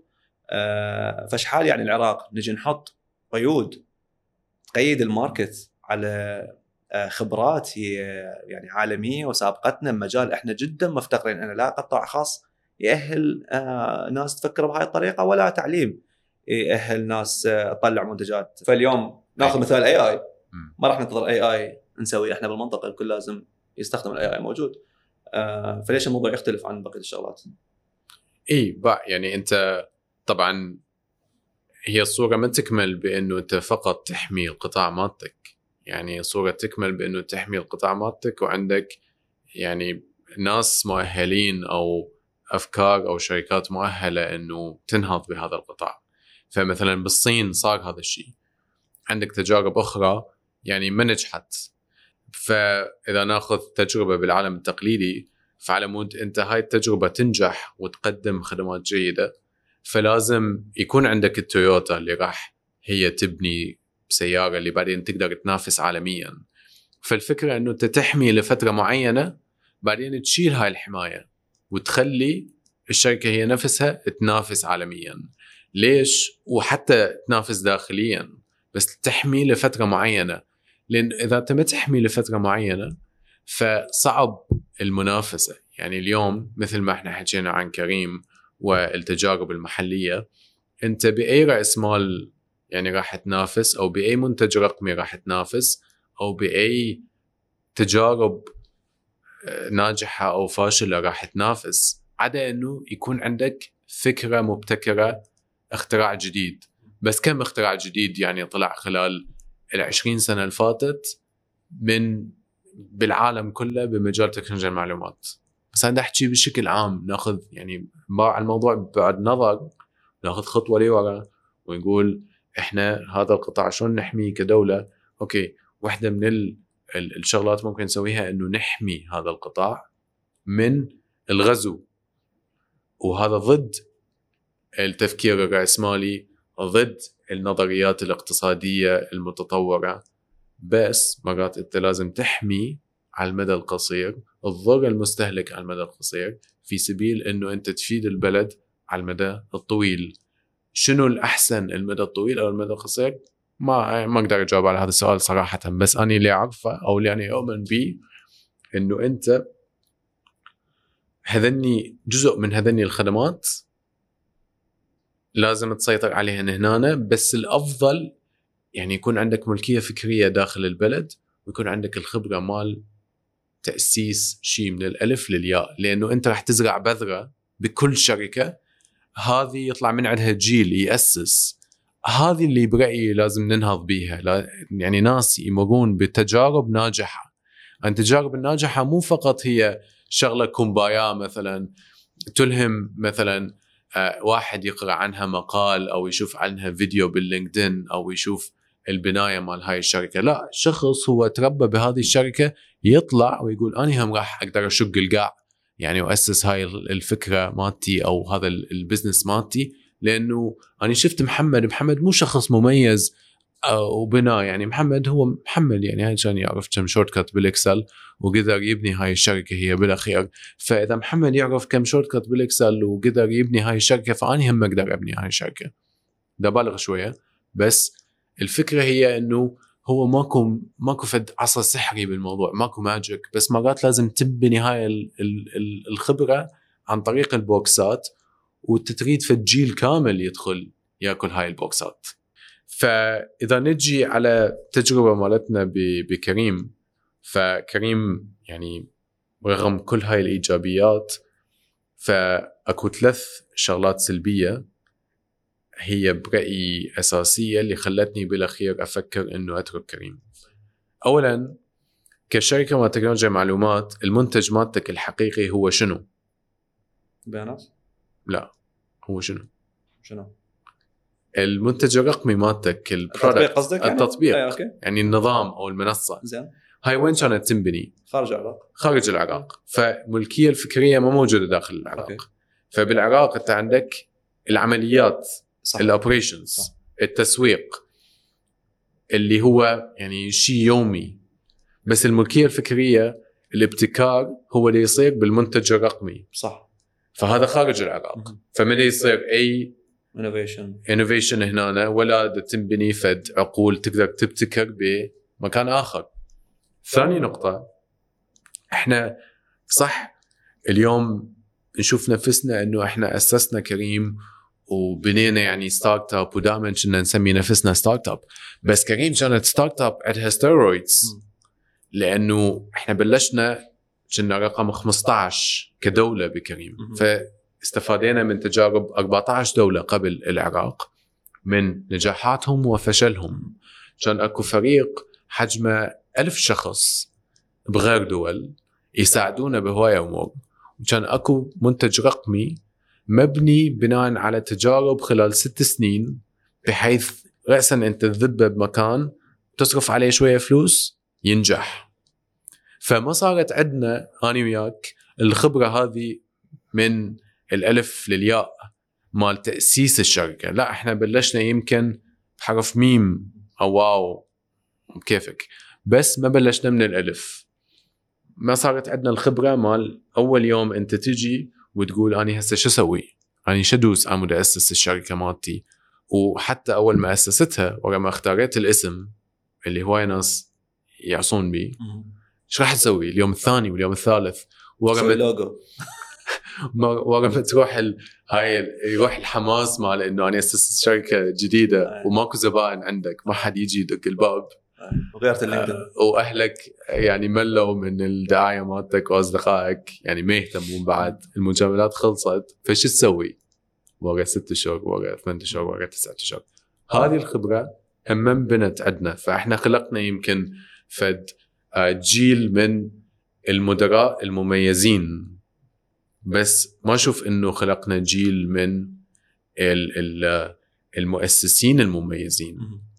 كل واحد من عندنا لازم يروح لازم يبني هاي الخبرة بعد بالتجربه مالته شايف أنت مثلا PayPal اللي تخرجوا من PayPal يسموهم PayPal Mafia أو تخرجوا من كريم بالإمارات والسعودية يقولون عليهم Careem Mafia. يعني هاي ال... هي مو عصابة بس فعليا هو مثل الجيل يروح يأسس هوايه شركات وهوايه من عندهن يكبرن يصير عندهم تأثير على ال ecosystem فكريم العراق ما خلقنا هذا ال ال ال ال ما خلقنا هاي الخبرة من الألف للياء على مود كل واحد من عندنا يطلع ويصير عنده هذا التأثير على ال ecosystem لحد الآن. والنقطة الثالثة إنه إحنا من وصلنا إلى مرحلة الربحية. فإيش قام يصير؟ كنا نرسل الأرباح إلى دبي تتوزع على غير قطاعات وغير أسواق عن العراق. ومن حقها الشركة إنه تسوي هذا الشيء. بس بالاخير إحنا صح استثمرنا خلقنا فرص عمل فرص دخل له هوايه يعني كباتن وأشخاص. حطينا standard عالي للخدمات اللي ممكن شركة توفرها بس بالاخير من تتخذ يعني القرارات مال الاستثمار ما راح تتخذ وهي تاخذ يعني الأمور المعنوية من ناحية العراق بعين الاعتبار. يعني راح تباوع على كريم وال portfolio مال كريم وين إلى اخره زين. يعني تحس إنه النموذج آه، وال product على قولتك آه، اللي عند كريم آه، مع الخبرة هو نفس الطريقة اللي مثلا تجي بها طلبات أو ممكن تجي بها اوبر للعراق ممكن تجي بها امازون للعراق ويطبقها وينجحون. أي. ماكو أي يعني خلينا نقول mismatch أو تفاوت بين ال- ال- خريطة الطريق اللي تنبني وبين الواقع بالعراق إنه هو مختلف وإلى آخره؟ آه لا ما أشوف إنه أكو فرق. أكو يعني خلينا نقول أكو مثل ال- السكيل أكو في الدرجات. أكو الشركات اللي موجودة بالعراق اللي ما عندها تواجد بالعراق. مثلا تيك توك فيسبوك اللي هو يقدرون يعتمدون 100% على المنتج الرقمي مالتهم. ما يحتاجون أشخاص محليا. عندهم يعني المحطه مالتهم بدبي أو بغير دولة ويكفرون العراق من هاي المحطة. فهذول ما موجودين أصلا. هذول يعني فلس أحمر يمكن ما يدفعون بالعراق. بس المنتج الرقمي مالتهم مميز بحيث هم هم ما يدفعون فلس أحمر على الترويج والتسويق وينتشرون يوصلون إلى 20 مليون شخص أو 22 مليون شخص. وأكو اللي لازم يكون موجود على أرض الواقع ويكون عنده فريق ويكون عنده يعني كل شيء محلي هنا يبنيه فإذا نباوع عكس الاستراتيجية مال فيسبوك بالعراق فتقول إي ممكن شركة تجي تحط فريق مال مبرمجين يبنون تطبيق خاص بالعراق. هذا ما صاير ولا أتصور راح يصير من شركات الناجحة محليا أو الناجحة عالميا. إنه يقولون إحنا راح نجي راح نفتح startup بالعراق أو راح ن- نأسس الشركة. ليش؟ ما حيأسسون هذا الشيء مو منطقي. لأنه راح يخسرون مصاريف وتكاليف واستثمار ووقت بينما هم عندهم منتج ناجح أصلا عندهم ناس عندهم خبرة.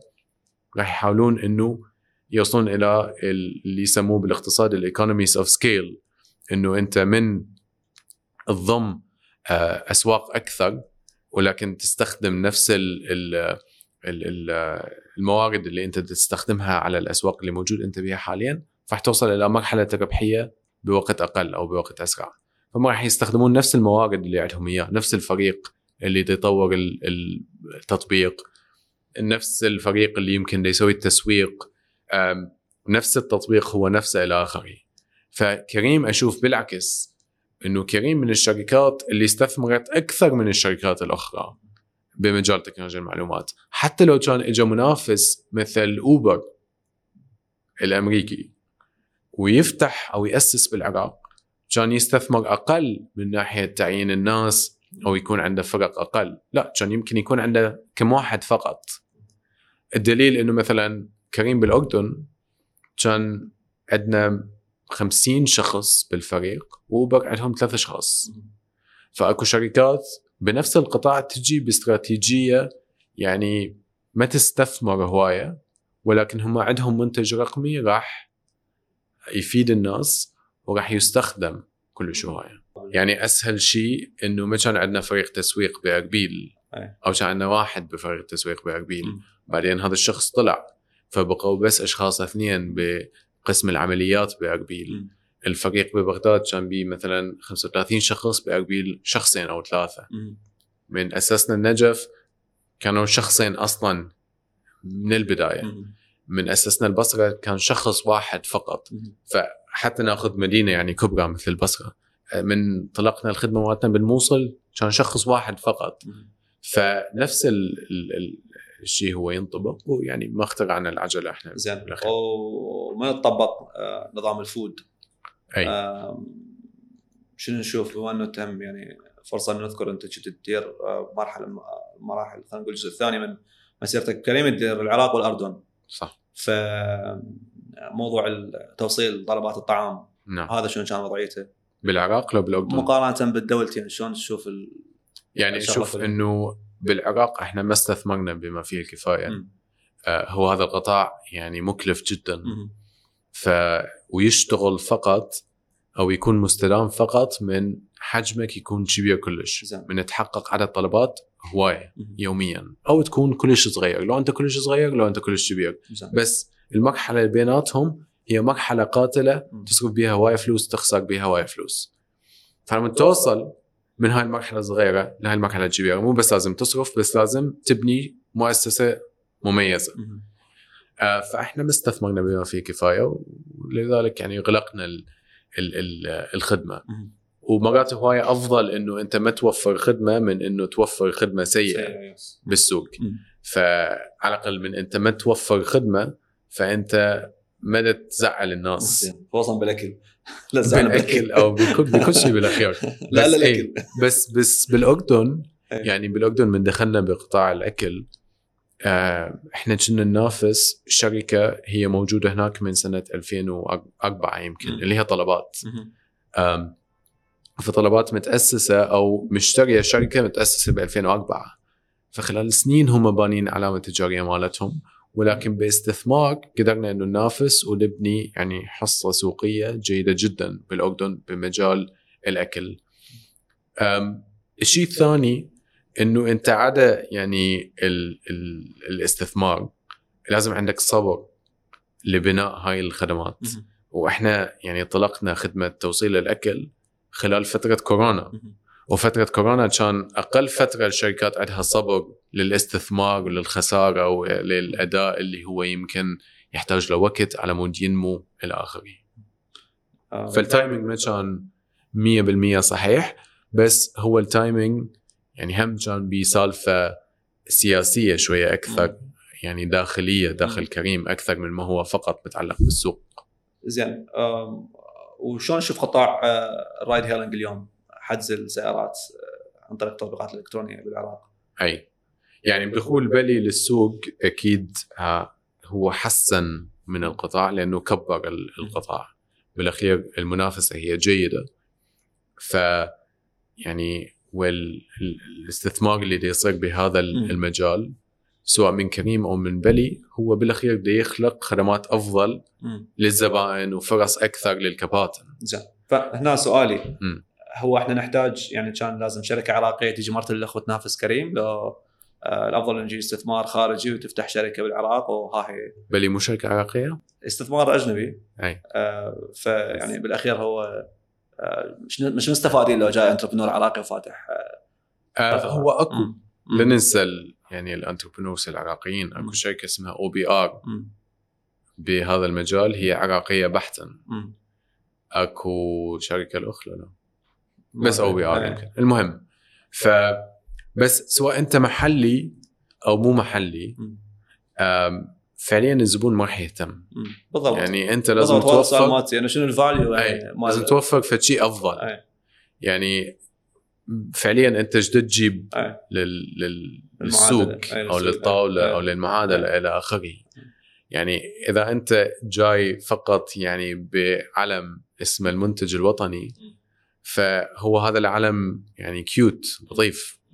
بس يعني ورا ما تروح ال- ال- الكياته واللطافة ما راح يوكل خبز هذا العلم ف يعني وبالأخير يعني إيش قد ما إحنا قد ندعم المنتج الوطني آه بس يعني بالأخير البقاء ال- البقاء للأقوى والبقاء للأنسب آه ومرات الأقوى هو مع الأسف اللي عنده فلوس أكثر.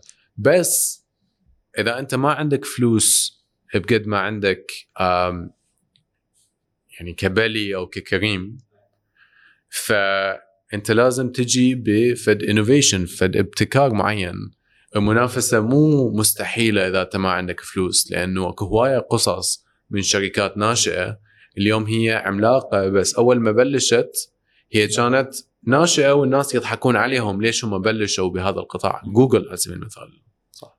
يعني كانت شركة الناس يباوعون عليهم يقولون هذول مجانين داخلين بمجال ال search مشبع أصلا كان. أي مشبع وياهو كانت تدخل بمجال التسوق الإلكتروني اشترت اي باي. فما جوجل دخلت فكان الكل يضحك عليهم. بس هم إجوا بابتكار ال- ال- الخوارزمية مالتهم مال search يعني صار لها 20 سنة ما حد قدر يتقرب عليها. فحتى أنت يعني كمحلي أنت ما راح تحصل في شيء ببلاش لأنه أنت مولود بهذا البلد أو ابن هذا البلد. حتى لو الكل يريد يدعمك بس المعنويات راح تكفيك شفت نفس الشيء بالأردن؟ آه، بالأردن شوف ال- ال- السوق الأردني سوق متطور يعني أكثر آه، وسوق أصعب من العراق لأن بيه منافسة قوية كلش آه، وسوق بيه ناس يستقتلون. أكثر شنو قصدك؟ يعني سواء بمجال التوظيف. يعني ناس يستقتلون على مود الوظيفة. ليش هنا؟ شنو؟ آه ما أشوف يعني نفس الدرجة. مم. أكو يعني صح ناس يستقتلون هنا على الوظيفة على مود ما أعمم. زين. بس مو بنفس الدرجة. يعني شلون مو نفس الدرجة؟ آه، اولا فرص العمل بالأردن قليلة كلش. ثانيا الرواتب بالنسبة للتكلفه مال المعيشه هي هم قليلة كلش. الوضع يعني أصعب. ثالثا ماكو مثلا دولة أنت تتكل عليها آه، نفس النسبة اللي موجودة هنا فهم مولودين ببيئة منافسة بها قوية كلش. وإذا انت ما تكون أحسن من زميلك فأنت راح تخسر بالأخير وماكو فد سيفتي نت بالأخير ماكو فد يعني رعاية اجتماعية راح تساعدك بالأخير. فتضطر إنه أنت تشتغل على نفسك ومشتغلين على نفسهم من ناحية اللغة يمكن أكثر دولة بالشرق الأوسط تحكي إنجليزي بطلاقة. آه، القطاع التعليمي أحسن من أي دولة أخرى بالشرق الأوسط. آه، من يعني تقابل اشخاص هم شباب تلقاهم بالجامعة هم مشتغلين أصلا بالفعل. آه، تلقاهم انه هم عندهم عدا الشغل والدراسة عندهم فعاليات أكثر على مود يتعلمون خلال الجامعة. ما قلت لك أنا ما اريد أعمم لأن أي. تجربتي كانت محدودة بالأردن ولا زالت هي محدودة بالعراق. بس مع ذلك السوق هو أصعب أكو منافسة أقوى. ماكو حماية هم بال بالأردن آه للمنتج المحلي. ولكن نفس الوقت عندهم شركات ناجحة بالأردن آه قدرت يعني تصنع شيء مميز مثلا جواكر. آم، أو حتى أبواب هسه حاليا كشركه يعني أردنية. آه، بدها تنافس وبدها تطلع خارج الأردن على مود وأكيد أرامكس آه، مكتوب يعني أكو هواية قصص نجاح أردنية. قدرت بظل المنافسة يعني تخلق فد شيء جيد. زين. جبناها على الاستقتال الشغل. وأنت يعني درت كريم وهسه فتشي ودائما كنت تسوي هواي مقابلات وتعين هواي ناس. ف كشاب عراقي يريد يشتغل بشركة مثل كريم أو شركة مثل فتشي أم، أتوقع ماكو فرق بال بال standards أو المهارات المطلوبة بهاي المكانات والمكان- والمكانات اللي تشبهها. فشنو نصيحتك للشباب اللي يريدون يشتغلون ويريدون. يفوتون بهذا القطاع؟ يعني نحاول نعطي فد نصيحه عملية بحيث يباوع هنا اليوم هذا الجزء. يكون صدق يستفاد مو يعني نحكي لهم رومانسيات ولا تي اس ولا مدري شنو. تمام. آه. إي يعني أكو شغلات كلش بسيطة أنت تقدر تسويها على مود تزيد فرصة النجاح مالتك بمقابلة بالشغل أو إنه تدخل بالشركة اللي أنت تريد تكون موجود بيها. مثلا قبل المقابلة سوي research ابحث عن الشركة اللي أنت راح تقابل بيها. وبسهولة اليوم تقدر تتعرف على استراتيجية الشركة. شوف البوستات مالتهم. على الفيسبوك شوف البوستات على لينكدين. حاول إنه تت يعني تتعرف أكثر عن شغلهم هو شنو عن المنتج مالتهم شنو. يعني من أكثر الشغلات اللي هي آه، تفرح خلال المقابله من أكو شخص قدامك قاعد وهو متعب نفسه على مود يتعلم عن الشركة وجاي يناقشك ويجادلك هم بالأمور اللي تخص الشركة. لأن أني تلقائيا راح أفكر إنه هذا الشخص هو خارج الشركة ومهتم. لأن إذا يكون داخل الشركة أكيد راح يصنع المستحيل. وإيجابي موضوع المجادلة أو النقاش الحاد داخل مقابلة العمل. طبعا. أوكي. يعني أنا اشوفها بالعكس. آه، أنت بالمقابلة تريد تشوف عمق كل شخص هو وين. فالشخص اللي جادلك معناته هو يعني خصوصا إذا جاي من مكان علمي أو فاهم الموضوع فعنده عمق نظر علمية ومو جاي مكان علمي إي يعني مو بس يعني مو بس رأي مبني على أسس يعني. عاطفية. أو عواطف مثلا إنه لا هذا هيك. يعني هو مبني على فد دراسة معينة وفد يعني فد نقاش يعني علمي. فالمهم إذا يجي شخص وهو أصلا مسوي research عن الشركة فكل هو يقدر يكسب يعني brownie points مثل ما. نسميها بالمقابلة.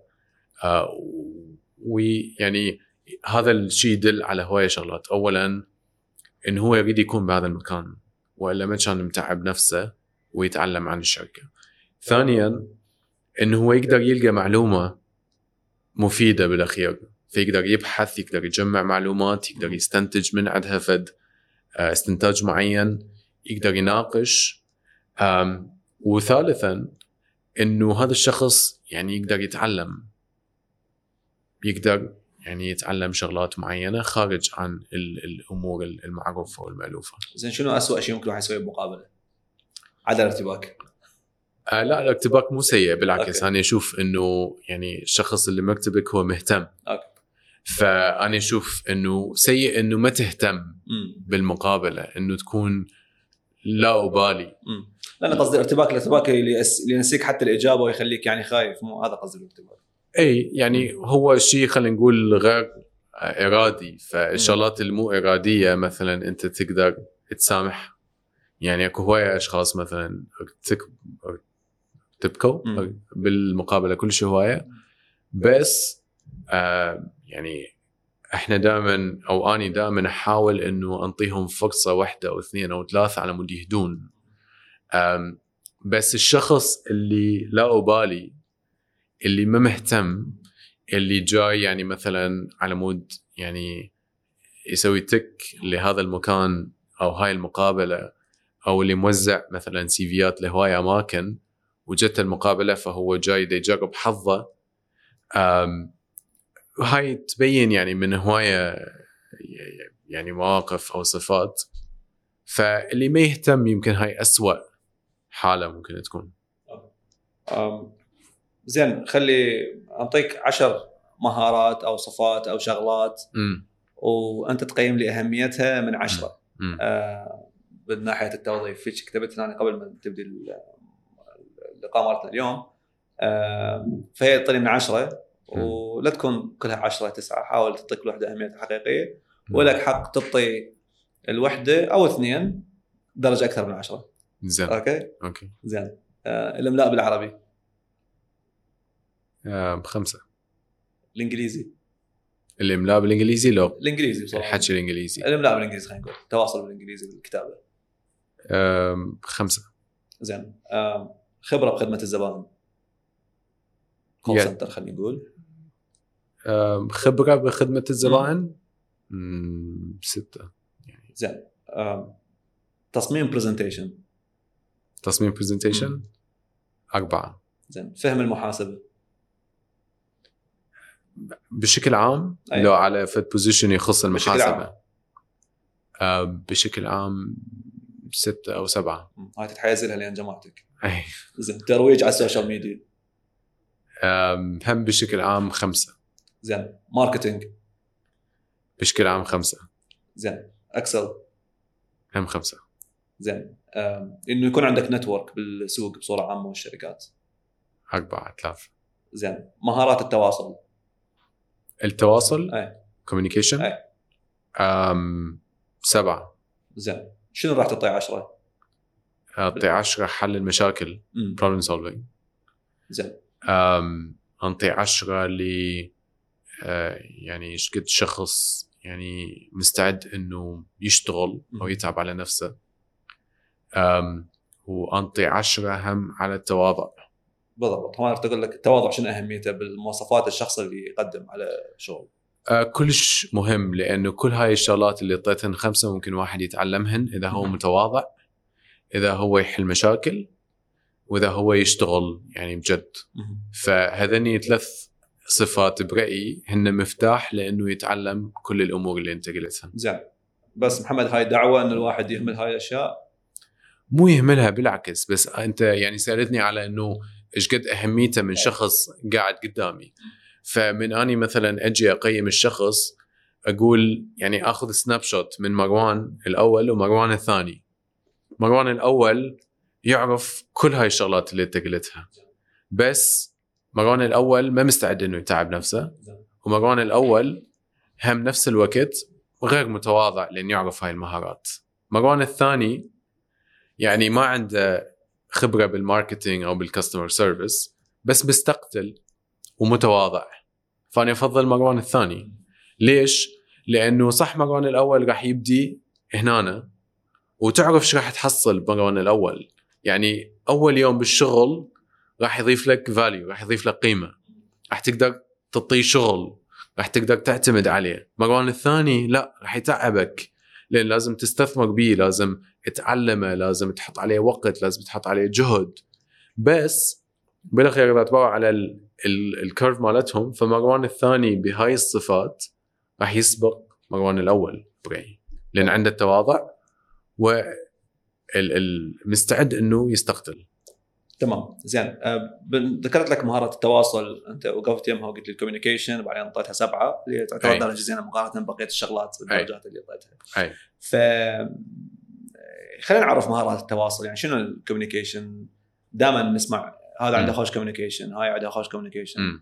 آه وال feedback اللي أنا شخصيا اكرهها مم. من يقولوا للشخص حسن ال communication مالتك يعني. بصورة عامة.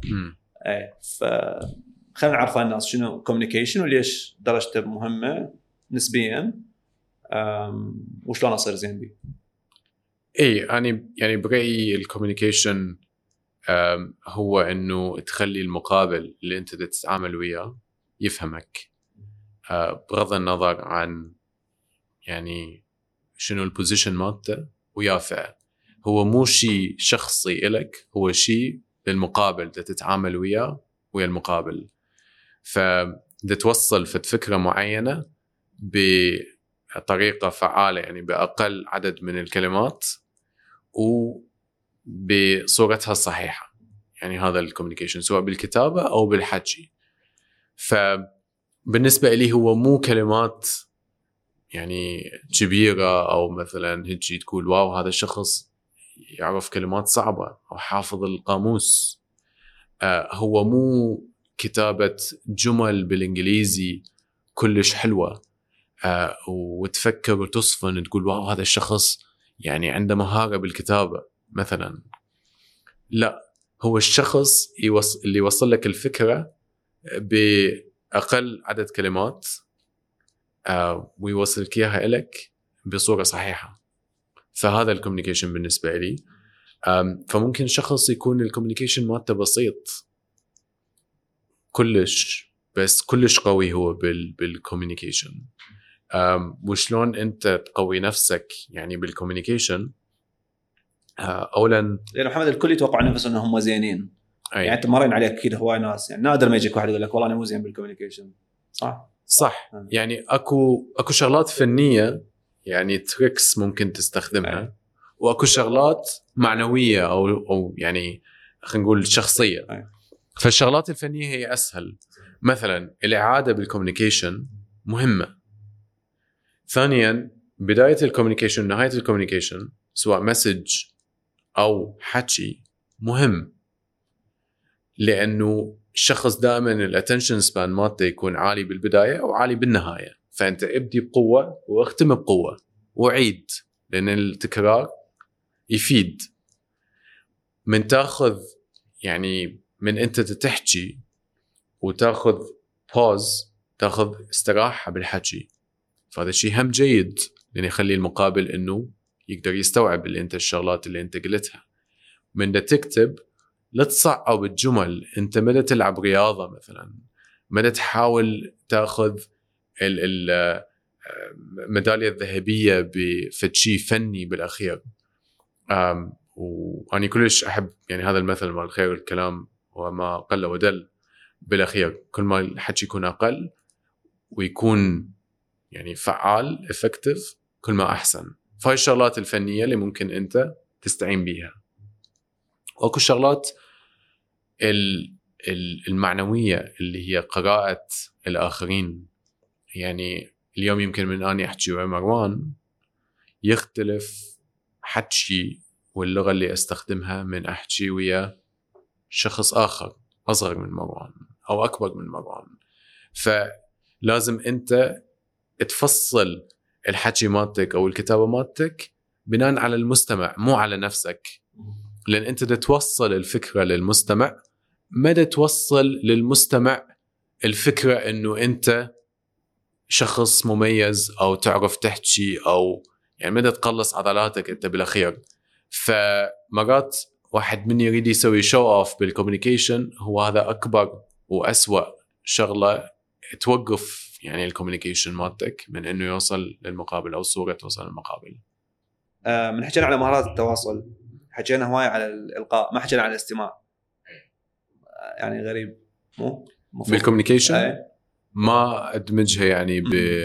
بالمهارات مال ال communication أشوف يعني مهارات الاستماع هي تختلف تماما عن مهارات ال communication ممكن على مود انت تكون communicator جيد. بالضبط. لازم قصدي. تسمع. بالضبط هذا قصدي. أي لأنه هواي الناس هنا يفشلون يعرفون نفسهم إن هم good communicators هم يعني يوصلون الفكرة بطريقة صحيحة ويلوم الشخص المقابل انه هو ما يفتهمني مو صوتي. مم. فهاي شلون تعالجها لأن مرة الاخ يمكن أعيد ودالح بهذا الموضوع. مم. لأن دائما مشاكل بها هواية آه، أساسها يعني من من التواصل سوء التواصل. أي. صح. يعني شوف أنا برأيي أنت ما لازم تكون آه، تحكي ويا يعني جود listeners. أشخاص يستمعون آه، بطريقة جيدة. أو يعني إذا ما وصلت لهم الفكرة فأنت هو صوتهم مو صوتك. لا م. أنت لازم عم تكون communicator جيد لازم توصل الفكرة لشخص يسمع وشخص ما يسمع. بالأخير. فهي الفكرة مال إنه أنت تعرف المقابل وتقدر يعني ترهم. ال communication مالتك بالمقابل بس على مود تكون communicator جيد إي يساعدك موضوع إنه أنت تسمع يعني بطريقة جيدة. بس ما اتصور الموضوع هو إذا أنت ما تستمع زين ما راح تكون communicator جيد برأيي. لأنه مثلا أكو أشخاص معروفين يمكن مشاهير هم الإيجو مالتهم كلش كبير وما يسمعون.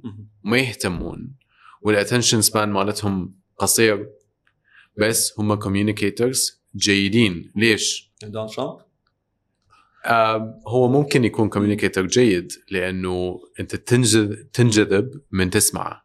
يعني مو هذا النقطة مالتي أنت قاعد تحكي communicator لو performer هو يعني دي, دي يؤدي أداء مثل اثنيناتهم. يعني مثلا خلينا ناخذ فد يعني فد دور آخر. اللي هو خلينا نقول آه، قسيس بال بال بال بالكنيسة. أو شخص يعني هم performer يعني شوي إمام بالجامع مثلا صح؟ فشغله هو إنه يسوي communicate ويا الناس ويوصل للناس. صح جزء من عنده هو يعني performing مثل ما أنت قلت بس هم مو شرط يكونون مستمعين جيدين بالعكس يعني هواي مرات هم ما يسمعون. صح؟ yeah مثل أبو ال sales خلينا نقول يعني جاي عنده pitch اللي تسويها يقنعك بالضبط. آم، فبس إي يعني أنا أشوف أكو اختلاف بأنه أنت أبو sales. أنت بدك تقنع شخص بفكرة أو إذا أنت تكون قائد فريق هي يمكن هنا نقطة إي صح إذا أنت. قائد فريق فلازم تكون. مستمع جيد على مود تكون communicator جيد هو محمد يعني هم يمكن رسالة من عندك كل شاب وشاب هسه باكر راح للدوام وكاره مديره. لأن هو مو good communicator لو good listener. شلون نحل هاي المشكلة؟ مشكلة ال- المدراء اللي ما يسمعون أو اللي يتواصلون بطريقة خاطئة اللي هي مشكلة جدا يعني منتشرة بال- بالوسط صح هواي أنا وياكم مقابلين يعني من دون يعني سوية أو مقابلات منفصلة هواي ناس جايين يعني جاي من سخط على مدراءهم إنهم ما يسمعون ما يعرفون يتواصلون يعني ما يعرفون يحكون ويانا ما يعرفون آم، ما يثنون على عملنا ما يعطونا آه، استحقاقنا المعنوي حتى. المادي آه، فنصيحه لهذول الناس باكر يروحون للدوام ويوميا يروحون للدوام. ويواجهون هذا هذا الواقع. آه، اليومي يعني شوف يختلف إذا اكو درجات من أشخاص أو المدراء اللي مثلا مستعد إنه يسمع فيدباك لو لا. إذا تقدر تعطيه فيدباك فحاول. إذا نهائيا مسدود هذا الباب. ف يعني برأيي إنه أنت بالأخير لازم تقيم إنه أنت إيش قد راح تبقى بهيجي مؤسسة وإيش قد هذا الموضوع مأثر عليك. ف أنا برأيي بدون يعني ما أشارك شغلات هيجي تحفيزية أم إنه أنت تكون أحسن من مديرك وأنت يعني ابني المهارات مالتك وين ما أكو نواقص لأنه حتى لو هي مؤسسة يعني جيدة أو مؤسسة سيئة الشخص اللي عنده communication skills جيدة راح يصعد أسرع من الشخص اللي ال communication مالته سيء. بس إذا نحكي على المدى القصير يعني باكر اني شو أسوي؟ وبدون يعني مثاليات. فإذا مديرك مثلا ما يسمع أو ما مستعد إنه يسمع من عندك feedback وإذا انت ما تقدر تروح على مديره لأن هو نفس الشيء أو هو اسوء وإذا هي بيئة العمل بهاي الطريقة هي مبنية بحيث هي ما تسمع للأشخاص اللي هم يعني صغار أو جدد فأنت لازم تقيم إذا أنت تريد تكون جزء من هيك نوع من بيئة عمل لو لا. حتى على على المدى القصير. وتقدر تتعلم من هيك بيئات. اني كنت جزء من هاي من هيك بيئة عمل. الفرق هو شنو؟ إنه أكو بيئة هي تعترف بهذا الشيء. تقول لك أنت لا تعطي feedback للأكبر من عندك. أنت ليش جاي هنا تعطي feedback إحنا ما نسمع من عندك feedback أنت مبتدئ أو أنت جندي. أكو بيئة هي تقول لا إحنا بيئة يعني صحية إلى آخره أي إحنا عائلة بس يعني خلف الكواليس مو بس ما حد يسمع feedback بس تنضاق عائلة من صدق صدق. إذا تنطي feedback. على معنى الكلمة. ف بالأخير آه النوع الأول من البيئة هذا ال- اللي هي الواضحة اللي ما بها نفاق. هاي برأيي it's fair game لأنه هاي عندها قيم معينة ومو جزء من القيم إنه واحد يشارك feedback ويا الأخ. فكونك أنت موجود هناك لازم تتقبل هذا الموضوع إذا ما تتقبله فاطلع. البيئة الثانية اللي أنت ما تقدر تغير من عندها برأيي أنت يعني اشتغل على نفسك وهذه البيئة إذا هي ما مستعدة وما تقدر تتأثر عليها فغير. سؤال سريع على المدراء. إنه هل يعني الإدارة أو الليدرشيب هي فترة لو فد شيء ينبني يصير يمكن واحد آه، تسويه manager لو صدق يعني تباع عليه هذا ما يصير manager راح يبقى هيك أم، هي الثنين يعني هي فطرة وهي تنبني. يعني الجواب هو مو أبيض وأسود.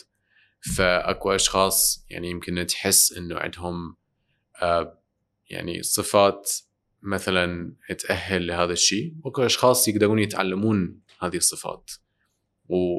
وأكو مصطلح يعني هو ال accidental leader مثلا. أكو هواية leaders أو آه، مدراء. هم مو شرط يريدون يكون يصيرون مدراء. أو ما حدا مفكر انهم مدراء. بس بعدين من ينحطون بأمر الواقع يكونون مدراء جيدين جدا.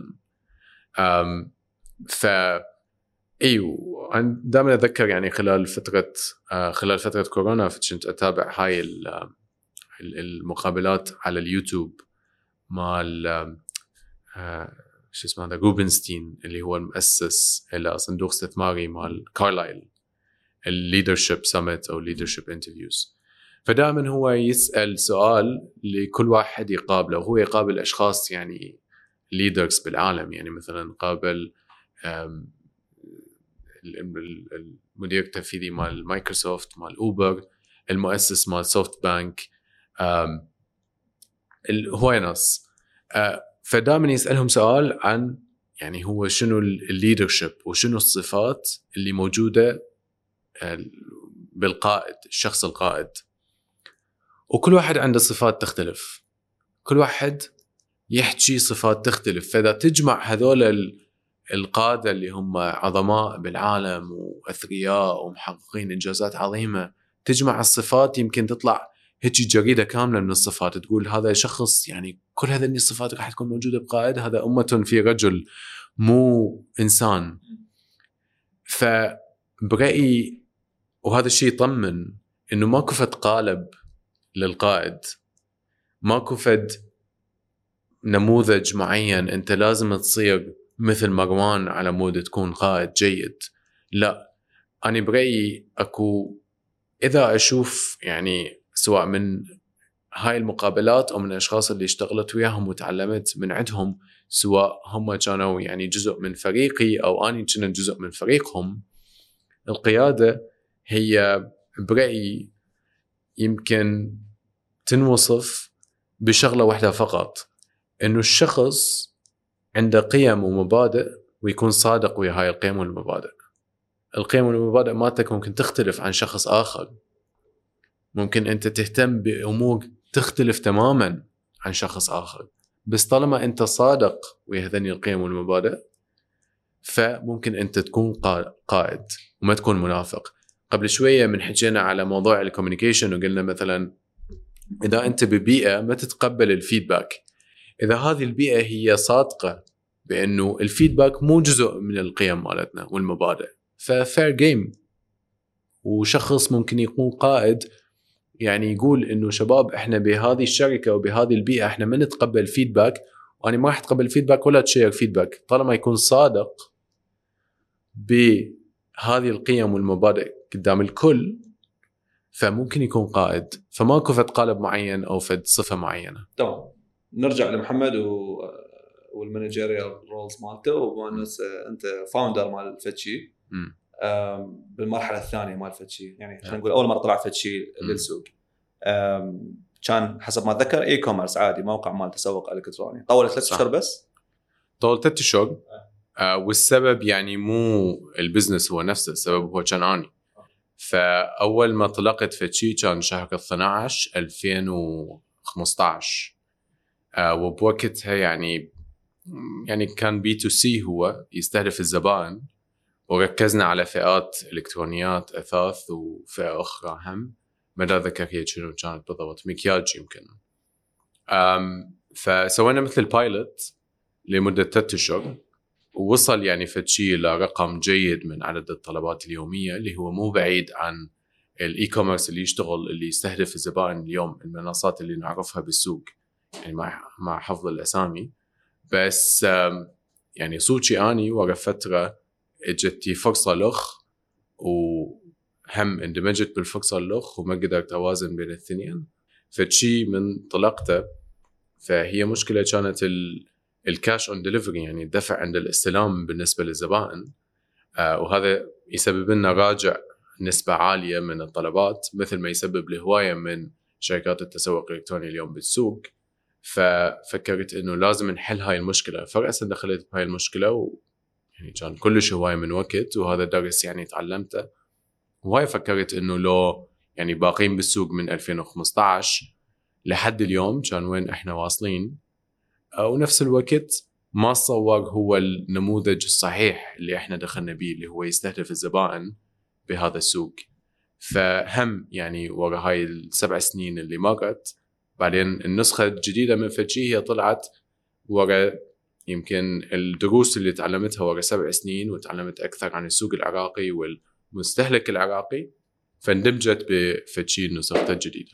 أي فتشي هي منصة تسوق اجتماعية يعني social commerce مو فقط e-commerce هي توفر تطبيق بمنتجات يعني تنعرض بأسعار جملة لتجار اليوم يبيعوها لزبائن. فإحنا مو B to C ما نستهدف زبائن بس إحنا نستهدف تجار يستهدفون زبائن. فإحنا B to B to C.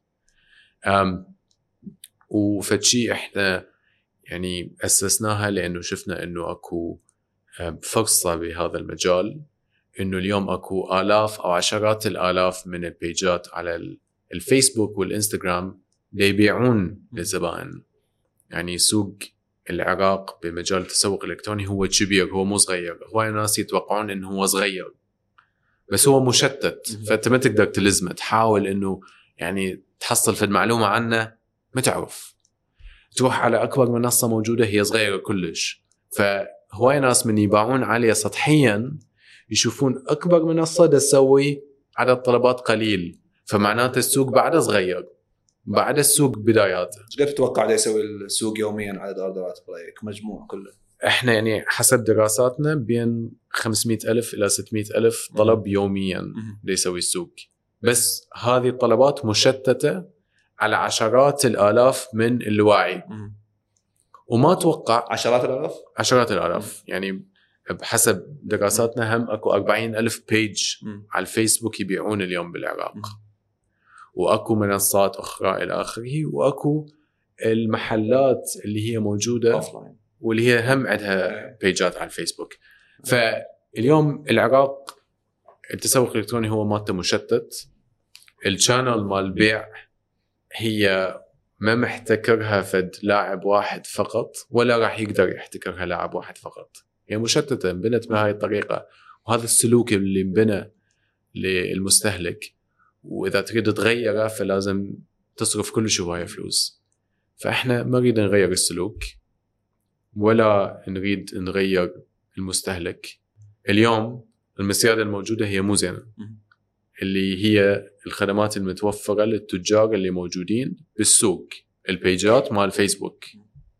فإحنا نوفر خدمات لهم من منتجات بأسعار جملة من توصيل من آه، استلام أموال آه، وأيضا آه، كتطبيق وأيضا نوفر لهم المعلومات شلون تروج شلون تسوق شلون تزيد أرباحك إلى آخره. والرحله صار لها إيش قد ويا شيء؟ سنة تقريبا. صار لنا سنة ونص من شهر الثاني 2022 انطلقنا. أكو درس مميز تعلمته من هاي السنة ونص من فتشي. أكيد راح تستمر الدروس بس يعني أي فتشي آه إنه لا تسبق الأمور يعني إحنا قبل شنو؟ إن آه. ما نأسس فتشي فحطينا خطة إنه بفلان يوم راح نطلق X بفلان يوم راح نطلق Y بفلان يوم راح نطلق Z بفلان يوم راح نطلق شو اسمه. فبالوقت اللي ردنا نطلق X Y Z إلى آخره إحنا بعدنا بالبداية مم. اللي إحنا سميناه يعني ال version الأول مالتنا سميناه pre-MVP فإحنا كنا كلش متكبرين برأيي تجاه السوق. إنه إحنا دخلنا بفكرة إنه هذا مو ال MVP مالتنا. ال MVP يمكن الجمهور يعرفه بس هو ال minimum viable product اللي هو أقل نسخة ما تفشلك قدام الزبون من المنتج مالتك. فإحنا قلنا لا هذا مو أصلا أصلا مو ال MVP هذا ال pre-MVP. وهذا راح يطول ويانا شهرين أو ثلاث اشهر ال pre-MVP ضربنا كم؟ كفخة تكفخنا شوية من السوق فالسوق يعلمك دروس. فهذا يعني درس تعلمناه إنه يعني كون متواضع من تدخل ومستعد إنه تتعلم دروس وخصوصا بسرعة. يعني أنت لا تتمسك بال plan اللي أنت سويتها قبل لا تدخل للسوق. هاي ال plan كن مستعد إنه تشيلها كلها وتذبها. إذا السوق يعطيك مؤشرات تختلف أخرى. وخلينا نقول ال- ال- السوق الأونلاين آم، هو هذا اللي تستهدفه.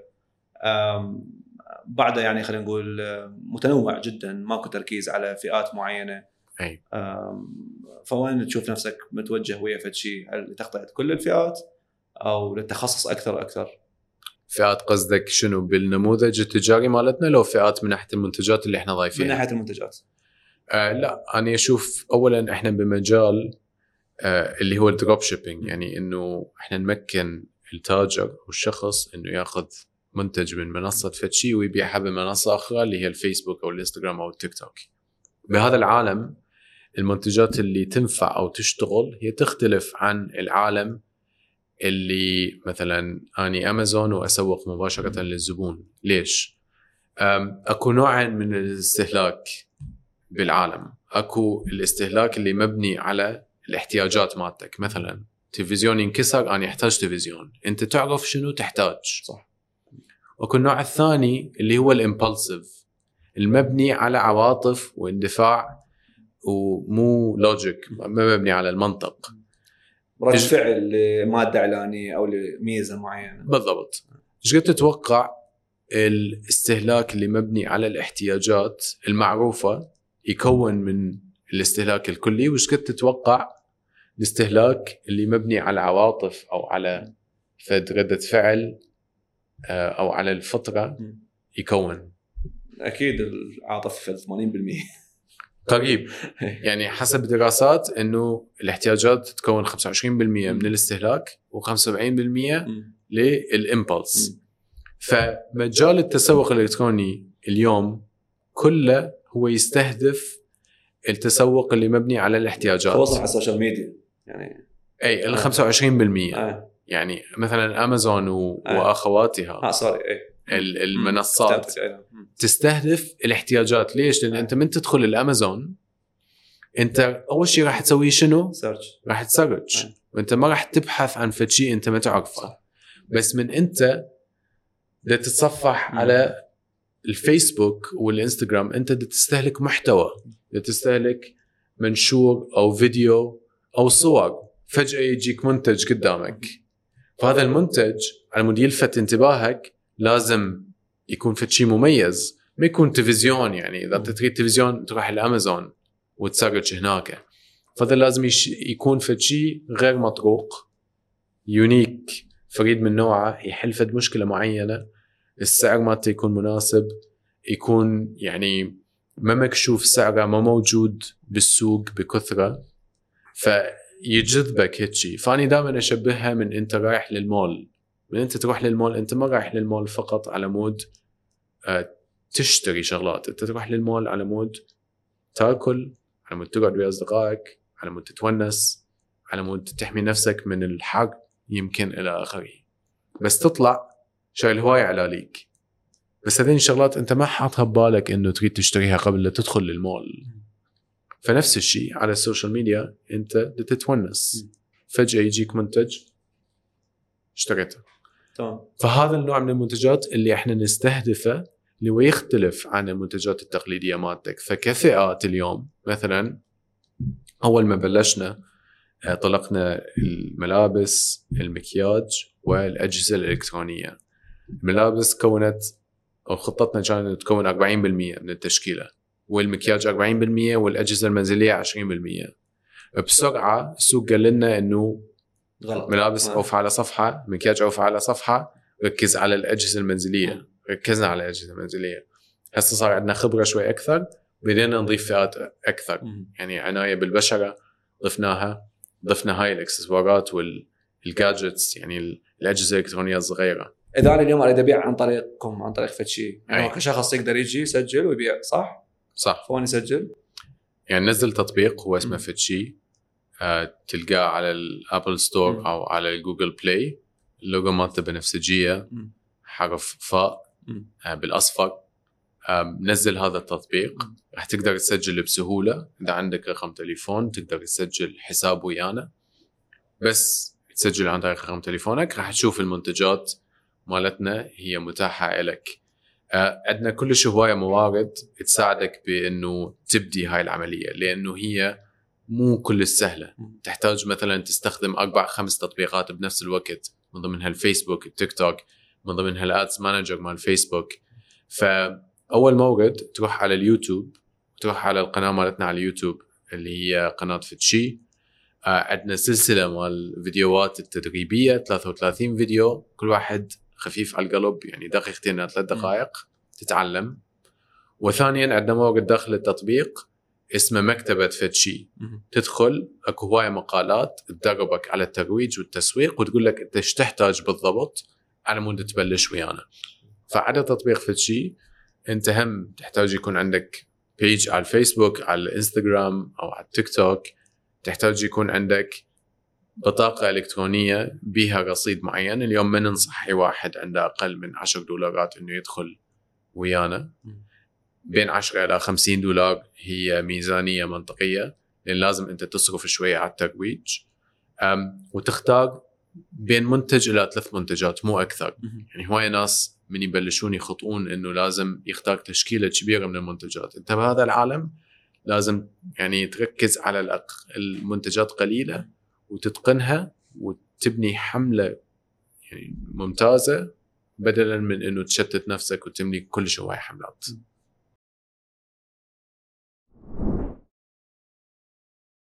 باستخدام طريقتك من قبل شوي مروان الأول ومروان الثاني محمد. الأول فد شيء محمد الثاني الصندوق الاستثماري اللي تديره حاليا لو شو نسميه؟ شنو شنو يعني شنو الوصف الأفضل؟ إي صندوق ريادي أو. صندوق استثماري أو في سي فند. إذا أريد بالإنجليزي هذا شلون تديره؟ إيش تسوي له؟ شنو وضعه؟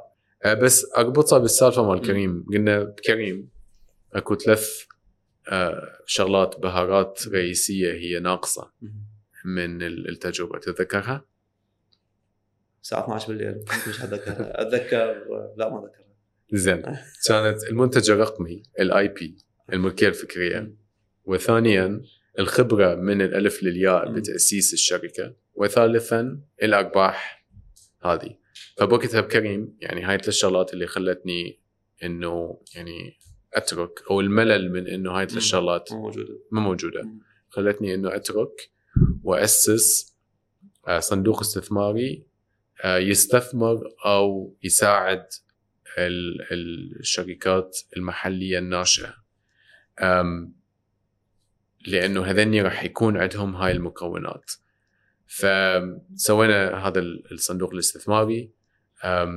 وجمعنا يعني سوينا جولة استثمار جمعنا 15 مليون دولار راح تستثمر بشركات ناشئة بمجال تكنولوجيا المعلومات. من ضمنهم شركات إحنا نأسسها. هذا الفرق بيناتنا وبين يعني صناديق أخرى تقليدية اللي هم فقط يستثمرون. إحنا لا نشوف اكو بعض القطاعات راح تنهض بالعراق. هذه اليوم اكو فرصة بيها بس هاي الفرصة ما راح تبقى تكون موجودة للأبد. باكر عقبه راح تدخل شركة أخرى من غير دولة وتحاول إنه تاخذ هاي الفرصة. فإذا نباوع على السوق اليوم بهذا القطاع اللي إحنا نحبه نشوف أكو فرص محلية تستهدف هذا السوق بطريقة نشوفها إحنا صحيحة نستثمر بها إذا ماكو فإحنا نأسس الشركة مالتنا. واللي هو صار ويا فتشي. فتشي يعني أول تجربة لهذا الصندوق الاستثماري. ولكن يعني عدا فتشي عندنا ثلاث شركات أخرى إحنا ما مؤسسيها على مود يعني ما نقول إنه هو صندوق لنا فقط إحنا. وإحنا. ناسس عن طريق الشركات. لا حاليا عندنا فتشي اللي هي شركة متأسسة من السوق واكو ثلاث فرص شبه يعني خلصان ال- ال- ال- التعاقد وياهم. راح نستثمر بيهم هم متأسسين من رواد أعمال عراقيين مؤسسين شركاتهم هنا. زين هذا الشيء ناجح بالعالم يعني إنه واحد آه، محفظة استثماريه بهاي الطريقة تدار؟ آه، اكو ال- يعني النماذج الناجحة واكو النماذج الفاشلة. طبعا هو حالة حال أي نوع من الاستثمار. يتعلق كل شوية بالاقتصاد فمن الاقتصاد بشكل عام هو ينمو. فعالم الاستثمار بمجال تكنولوجيا المعلومات هم ينمو. من الاقتصاد ينزل فهذا هم ينزل. آه، بس هو شنو؟ هو أصلا المخاطرة به بعد أكثر. فهو النمو الاقتصادي يأثر بعد أكثر لأن رؤوس الأموال تزداد. بهذا العالم. فلازم تكون يعني متفائل جدا حتى تفتح هيك أم، اني أني شوف لا ماكو غير جواب لازم تكون متفائل. إي أني أكيد متفائل بس أني هم اباوع للموضوع من ناحية إنه يعني شوف إحنا لازم يعني ننهض بقطاع تكنولوجيا المعلومات بالعراق. والطريقة اللي ننهض بيها هي مو إنه نحتكر السوق. زين. آه، الطريقة اللي إحنا ننمو بيها أو ننهض بيها هو إنه نخلق كم قصة نجاح محلية تنجح فعليا. وشنو هنا مقياس النجاح بالنسبة لي؟ مو شيء علمي بس بالنسبة لي مقياس النجاح هو إنه أنت تسوي هجمة مرتده. على الريجن على الشرق الأوسط. بدل ما تنتظر شركات محلية هي تجي وتفتح وتأسس وتنقذنا فاحنا نسوي هجمة مرتده ونثبت شركات تصير عالمية أو من المنطقة تيجي تفتح وتأسس. بالضبط. نعم. فاحنا نسوي هجمة مرتده وإحنا نتوسع بشركات عراقية إلى خارج العراق. إلى خارج العراق. آه، وهذا برايي يعني راح يخلق أو راح يكسر هذا ال- التفكير مال إنه لا الشركات العراقية هي أسوأ من الأجنبية. إحنا بشكل عام أكو عقدة هنا عند جيلنا وعند يعني يمكن جزء كبير من الشعب إنه المنتج الأجنبي أحسن من المنتج المحلي سواء بالشغلات الغذائية أو بالملابس أو حتى بالمؤسسات. ف يمكن هذا عائق أساسي قدام الشباب اللي هم ممكن يكونون رواد أعمال لأن يفكر إنه أنا شلون أقدر أنافس الشركات العالمية اللي راح تجي من غير دول بالشرق الأوسط اللي تأسس هنا فمن نخلق قصص نجاح عراقية آه، تتوسع على. الشرق الأوسط ممكن نكسر هذا النمط زين محمد هذا يعني الفند أو ال- الاستثمارات هاي الناس شلون يقدمون عليه؟ يعني انسان كشخص عنده مشروع شلون يجي نعم يقدم يمكم؟ آه، قريبا راح نعلن عن هذا الشيء يعني حاليا إحنا يعني. غلقنا ال- ال- الجولة الاستثمارية مالتنا.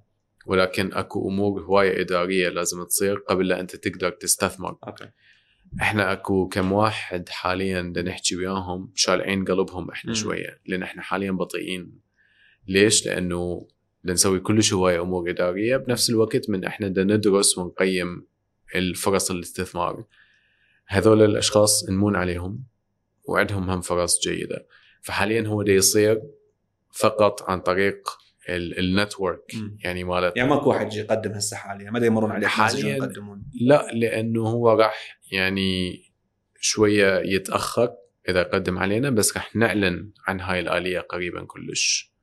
آه راح يكون أكو website واحد يقدر يقدم عليه راح يكون أكو إيميل واحد يقدر يرسل آه إيميل له ويعني باختصار مثلا أنت دز teaser عن ال business مالتك عن الفكرة مم. مالتك آه تشرح عن شنو هي الفكرة وش ليش هاي ممكن هي تنجح؟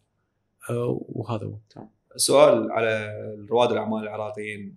هل ممكن إنه رائد أعمال عراقي يجي ينافس شركات آه، عالمية أو شركات من المنطقة؟ أو حتى شركات مؤسسة قويه بالعراق آه، ويفوز عليها أو يفوز بحصة سوقية ممتازة؟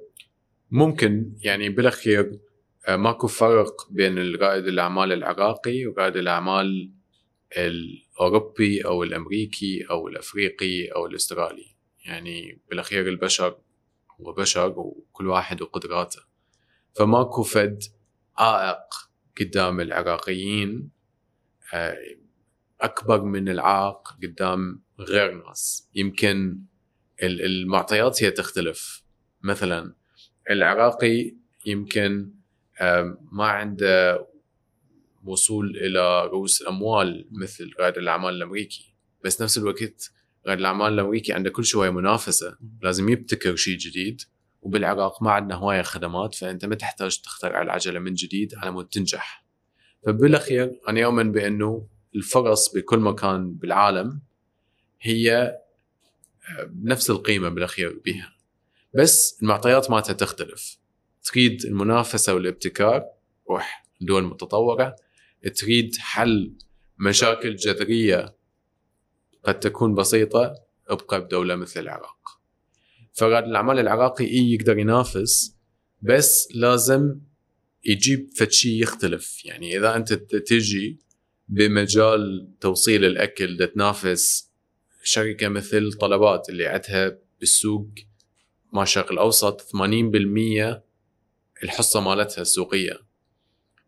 وأيضا هي يعني ال business مالتها بالكويت وبالسعودية وبالبحرين وبقطر مربح جدا. يعني شبه شبه يطبع فلوس. أوكي. فهاي الفلوس يستثمرها بأسواق مثل العراق أو الأردن. فمن تجي تنافسهم أنت لازم عندك فد صفة أو فد شغلة معينة تخليك تتفوق عليهم. مثلا فكرة مبتكرة تختلف. إذا أنت تجي تستنسخ الفكرة مالتهم وهم أصلا سبقوك. بالسوق. لهم فلوس أكثر وقبلك بالسوق بهواية. فشنو المعطيات اللي راح تخليك أنت تنجح بالأخير؟ فلازم عندك فد competitive advantage. عندك فد شيء يخليك تتفوق وإلا؟ عن المنافس. وإلا راح تموت. راح تفشل. فالحقيقة المرة إنه 90% من الشركات الناشئة حتى لو المؤسسين مالتهم مميزين يفشلون والإحصائية تقول إذا الم- المؤسس عنده يعني تجارب ثلاثة بتأسيس شركات قبل التجربة اللي راح يأسسها فنسبة الفشل 70% مم. إذا أنت جاي للسوق تفتح فد شركة آه، أو فد فكرة هي نفس فكرة اللي موجود قبلك بالسوق وانت ما عندك فلوس أكثر من عنده فنسبة الفشل غالبا تكون 100% مم. أو أنت محظوظ بس أنا ما آمن بالحظ يعني بهذا المجال. زين محمد اليوم اذا أنتم تريدون تبدون الشركات الخاصة بكم راح تجيبون نموذج هو أصلا موجود. حالكم حال مثلا أي شركة كبيرة أو أي مصرف راد ينقل تجربة موجودة بالخارج ويفتح شركة استنساخ عن أي شركة تقليدية مو تقليدية خلينا نقول آه، شركة تقنية حاليا قاعد تخدم الزبائن بغير دول هو مجرد هو يجيب شخص شاطر شوية ويشتغل بيها وينجح ليش أنت تريد تجيب انتربرنور أو تريد تبدي شركات مم. اولا يعني ما أعرف إذا يعني قصدك إنه إحنا بدنا نسوي هذا الشيء إنه نستنسخ. فد نماذج موجودة بالخارج أنا أشوف إنه مو شرط يعني الاستنساخ هو راح يمشي بالعراق. لأنه مثلا بمجال التسوق الإلكتروني إحنا ما استنسخنا فد نموذج موجود. صح موجود قبلنا بالهند بس توصلناه مو لأنه هو نجح بالهند وقلنا خلينا نستنسخ النموذج الهندي بس توصلنا عن طريق دراسة السوق. فاولا السوق له خاصيته فأنت لازم تحط فد استراتيجية هي مبنية على هاي الخاصيات مال السوق والمعطيات مال السوق. فإذا تجي تفتح توصيل أكل فقط لأن توصيل الأكل نجح بألمانيا أو بأمريكا فمو شرط راح تنجح هنا. إذا تجي تفتح مثلا توصيل عن طريق توصيل الخضروات مثلا ومسواق فقط لأنه هو نجح بفرنسا مو شرط راح ينجح هنا فلازم تبني فد استراتيجيه هي خاصة بالسوق مخصصة للسوق. النقطة الثانية اللي أنت ذكرتها مال يعني ليش نجيب رواد أعمال ما نعين ناس موظفين؟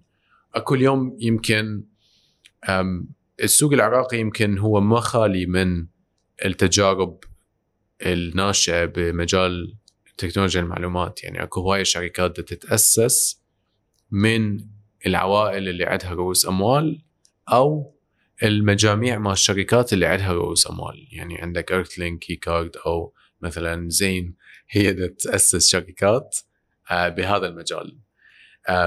ف من نجي نباوع على إحنا شلون نختلف عن هذه التجارب اللي هي تصير. الاستراتيجية مالتنا هي مبنية على يعني عامل بسيط جدا اللي هو رائد الأعمال اللي برأيي يعني هو شخص problem solver يحل مشكلة. وهي صفة أني ذكرتها إنه هي من أهم الصفات اللي تكون موجودة عند شخص سواء موظف أو رائد أعمال. أو problem solver والشغلة الثانية هو يستقتل. يستقتل لأنه الفكرة مالته لأنه ال business مالته لأنه الفلوس مالته لأنه المستقبل مالته. بدلا من إنه يكون موظف. ليش؟ من أنت تبني يعني شركة ناشئة وتكبرها وتوصلها إلى المستحيل فأنت لازم تستقتل وتنحت بالصخر وتبني فد شيء عظيم هو ما موجود سابقا. وبالأخير أنت لازم تبني فد شيء مستدام لازم يعني الشركة هي بالأخير. إحنا هواية نعقد الأمور بس هي مؤسسة تطلع فلوس أكثر من ما تصرف فلازم تكون ربحية. فمو شطارة إنه أنت تجي تصرف 20 دولار على مود تحقق إيراد 10 دولارات. خلي ال 20 دولار بجيبك ولا تدوخ نفسك وتتعب الناس و... وتصنع يعني آه، بلبلة بال... بال... بال... بالسوق. فبالأخير أنت لازم تصنع فد شيء مستدام فد شيء يطلع ربح بالأخير. فعلى مود هذا الشيء يكون مستدام فأنت لازم تحل مشاكل ما حد متطرق لها قبل ما حد حالها قبل. وإلا هاي المشاكل إذا هي محلولة فمعناتها الفرصة هي راحت عنك. فعلى مود تحل هاي المشاكل الغير متطرقة لها قبل. لازم أكو شخص هو يستقتل ينحت بالصخر ويكون problem solver هذا هو ال entrepreneur هذا الشخص اللي إحنا نؤمن به اللي هو الشيء الأساسي بالاستراتيجية مالتنا. حتى لو إحنا عندنا فلوس أقل من الآخرين من العوائل أو رؤوس الأموال اللي موجودين بالسوق اليوم بس نؤمن بقوة هذا الشخص.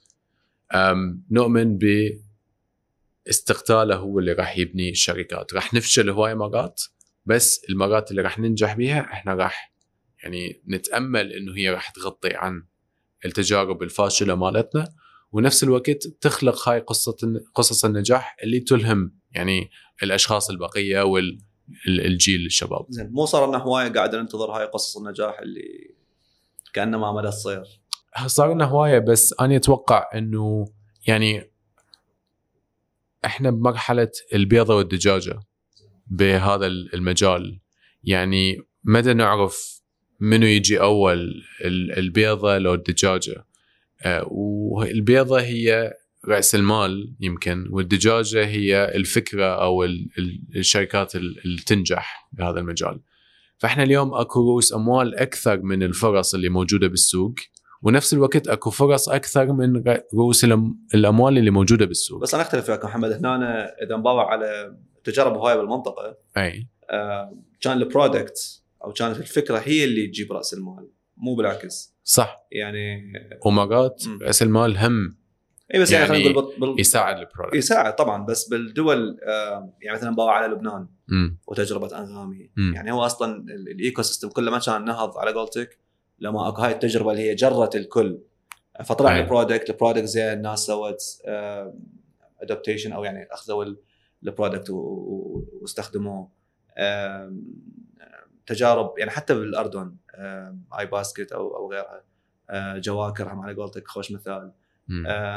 فإحنا يعني نفتقر هذا النموذج الفكرة اللي يمكن تستحق أن الناس آه، تستثمر بها فلهذا. أقول إحنا بدنا ننتظر بدنا ننتظر. إيش قد قريبين؟ يعني تقدر تبشرنا بعد سنة سنتين لو أقرب؟ آه، بس إذا نباوع على مثلا تجارب ال- مال لبنان ومال الاردن آه، مال إيران مال تركيا.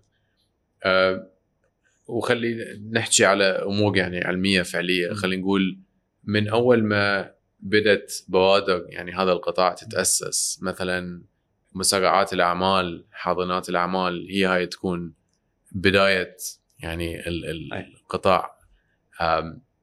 لحد ما صار عندهم هاي ال ال قصص النجاح إيش قد الفترة الزمنية كانت؟ وهم نعكسها على العراق. نشوف هل إحنا يعني متأخرين سابقين؟ حسب ال timeline أنا راح أشوف إنه إحنا تقريبا يعني متأخرين ولكن أو أكو بعض التجارب إحنا سابقيها وأكو بعض التجارب إحنا حسب ال timeline ف بس بدك تبشرني أي. قد بعد. ماكو في ال timeline معين. وخوش شغلة هاي. بس آه، يعني إحنا يعني شوف أنا عرفت النجاح إنه هاي القصة قصة النجاح إنه شركة عراقية تسوي هجمة مرتده هجمة. عكسية على السوق بالشرق الأوسط. فإذا نحكي عن هاي ال milestone فأني يعني متأكد إنه من ال portfolio مالتنا ب EQIQ عندنا اثنين إلى ثلاث شركات مؤهلة إنه تسوي هذا الشيء خلال سنتين. الجاية فهذا ال milestone الأول بس هذا مو يعني شايف أنت من تقترب على هذا ال milestone راح يعني you unlock فد milestone آه، هواي أكبر من عنده. فقريب ما نوصل إلى هذا ال milestone إذا نعيد هاي المقابلة فأقول لك لا النجاح هو شيء يختلف. آه ودائما نسعى إنه يعني نوصل أعلى وأعلى. بس عن هاي ال milestone اتصور إحنا سنتين أو ثلاثة على الأقل عن الشغلات اللي إحنا نعرفها اليوم. ونتمنى هم الآخرين اللي يشتغلون على هاي الشغلات. بالعكس إحنا ما نشوف ال- القطاع هو كيكة إحنا راح ناكله كلها أو نحتكره ما حد يقدر يحتكره بس كل ما الكل يستثمر أكثر كجهد ووقت وفلوس كل ما نكبره شوي شوي أكثر. أوكي حمد شكرا جزيلا. آه، تونسنا باللقاء وياك واستفادينا ولو اختلفنا ببعض الشغلات بس آه، تاكد تونست كلش. شكرا. مروان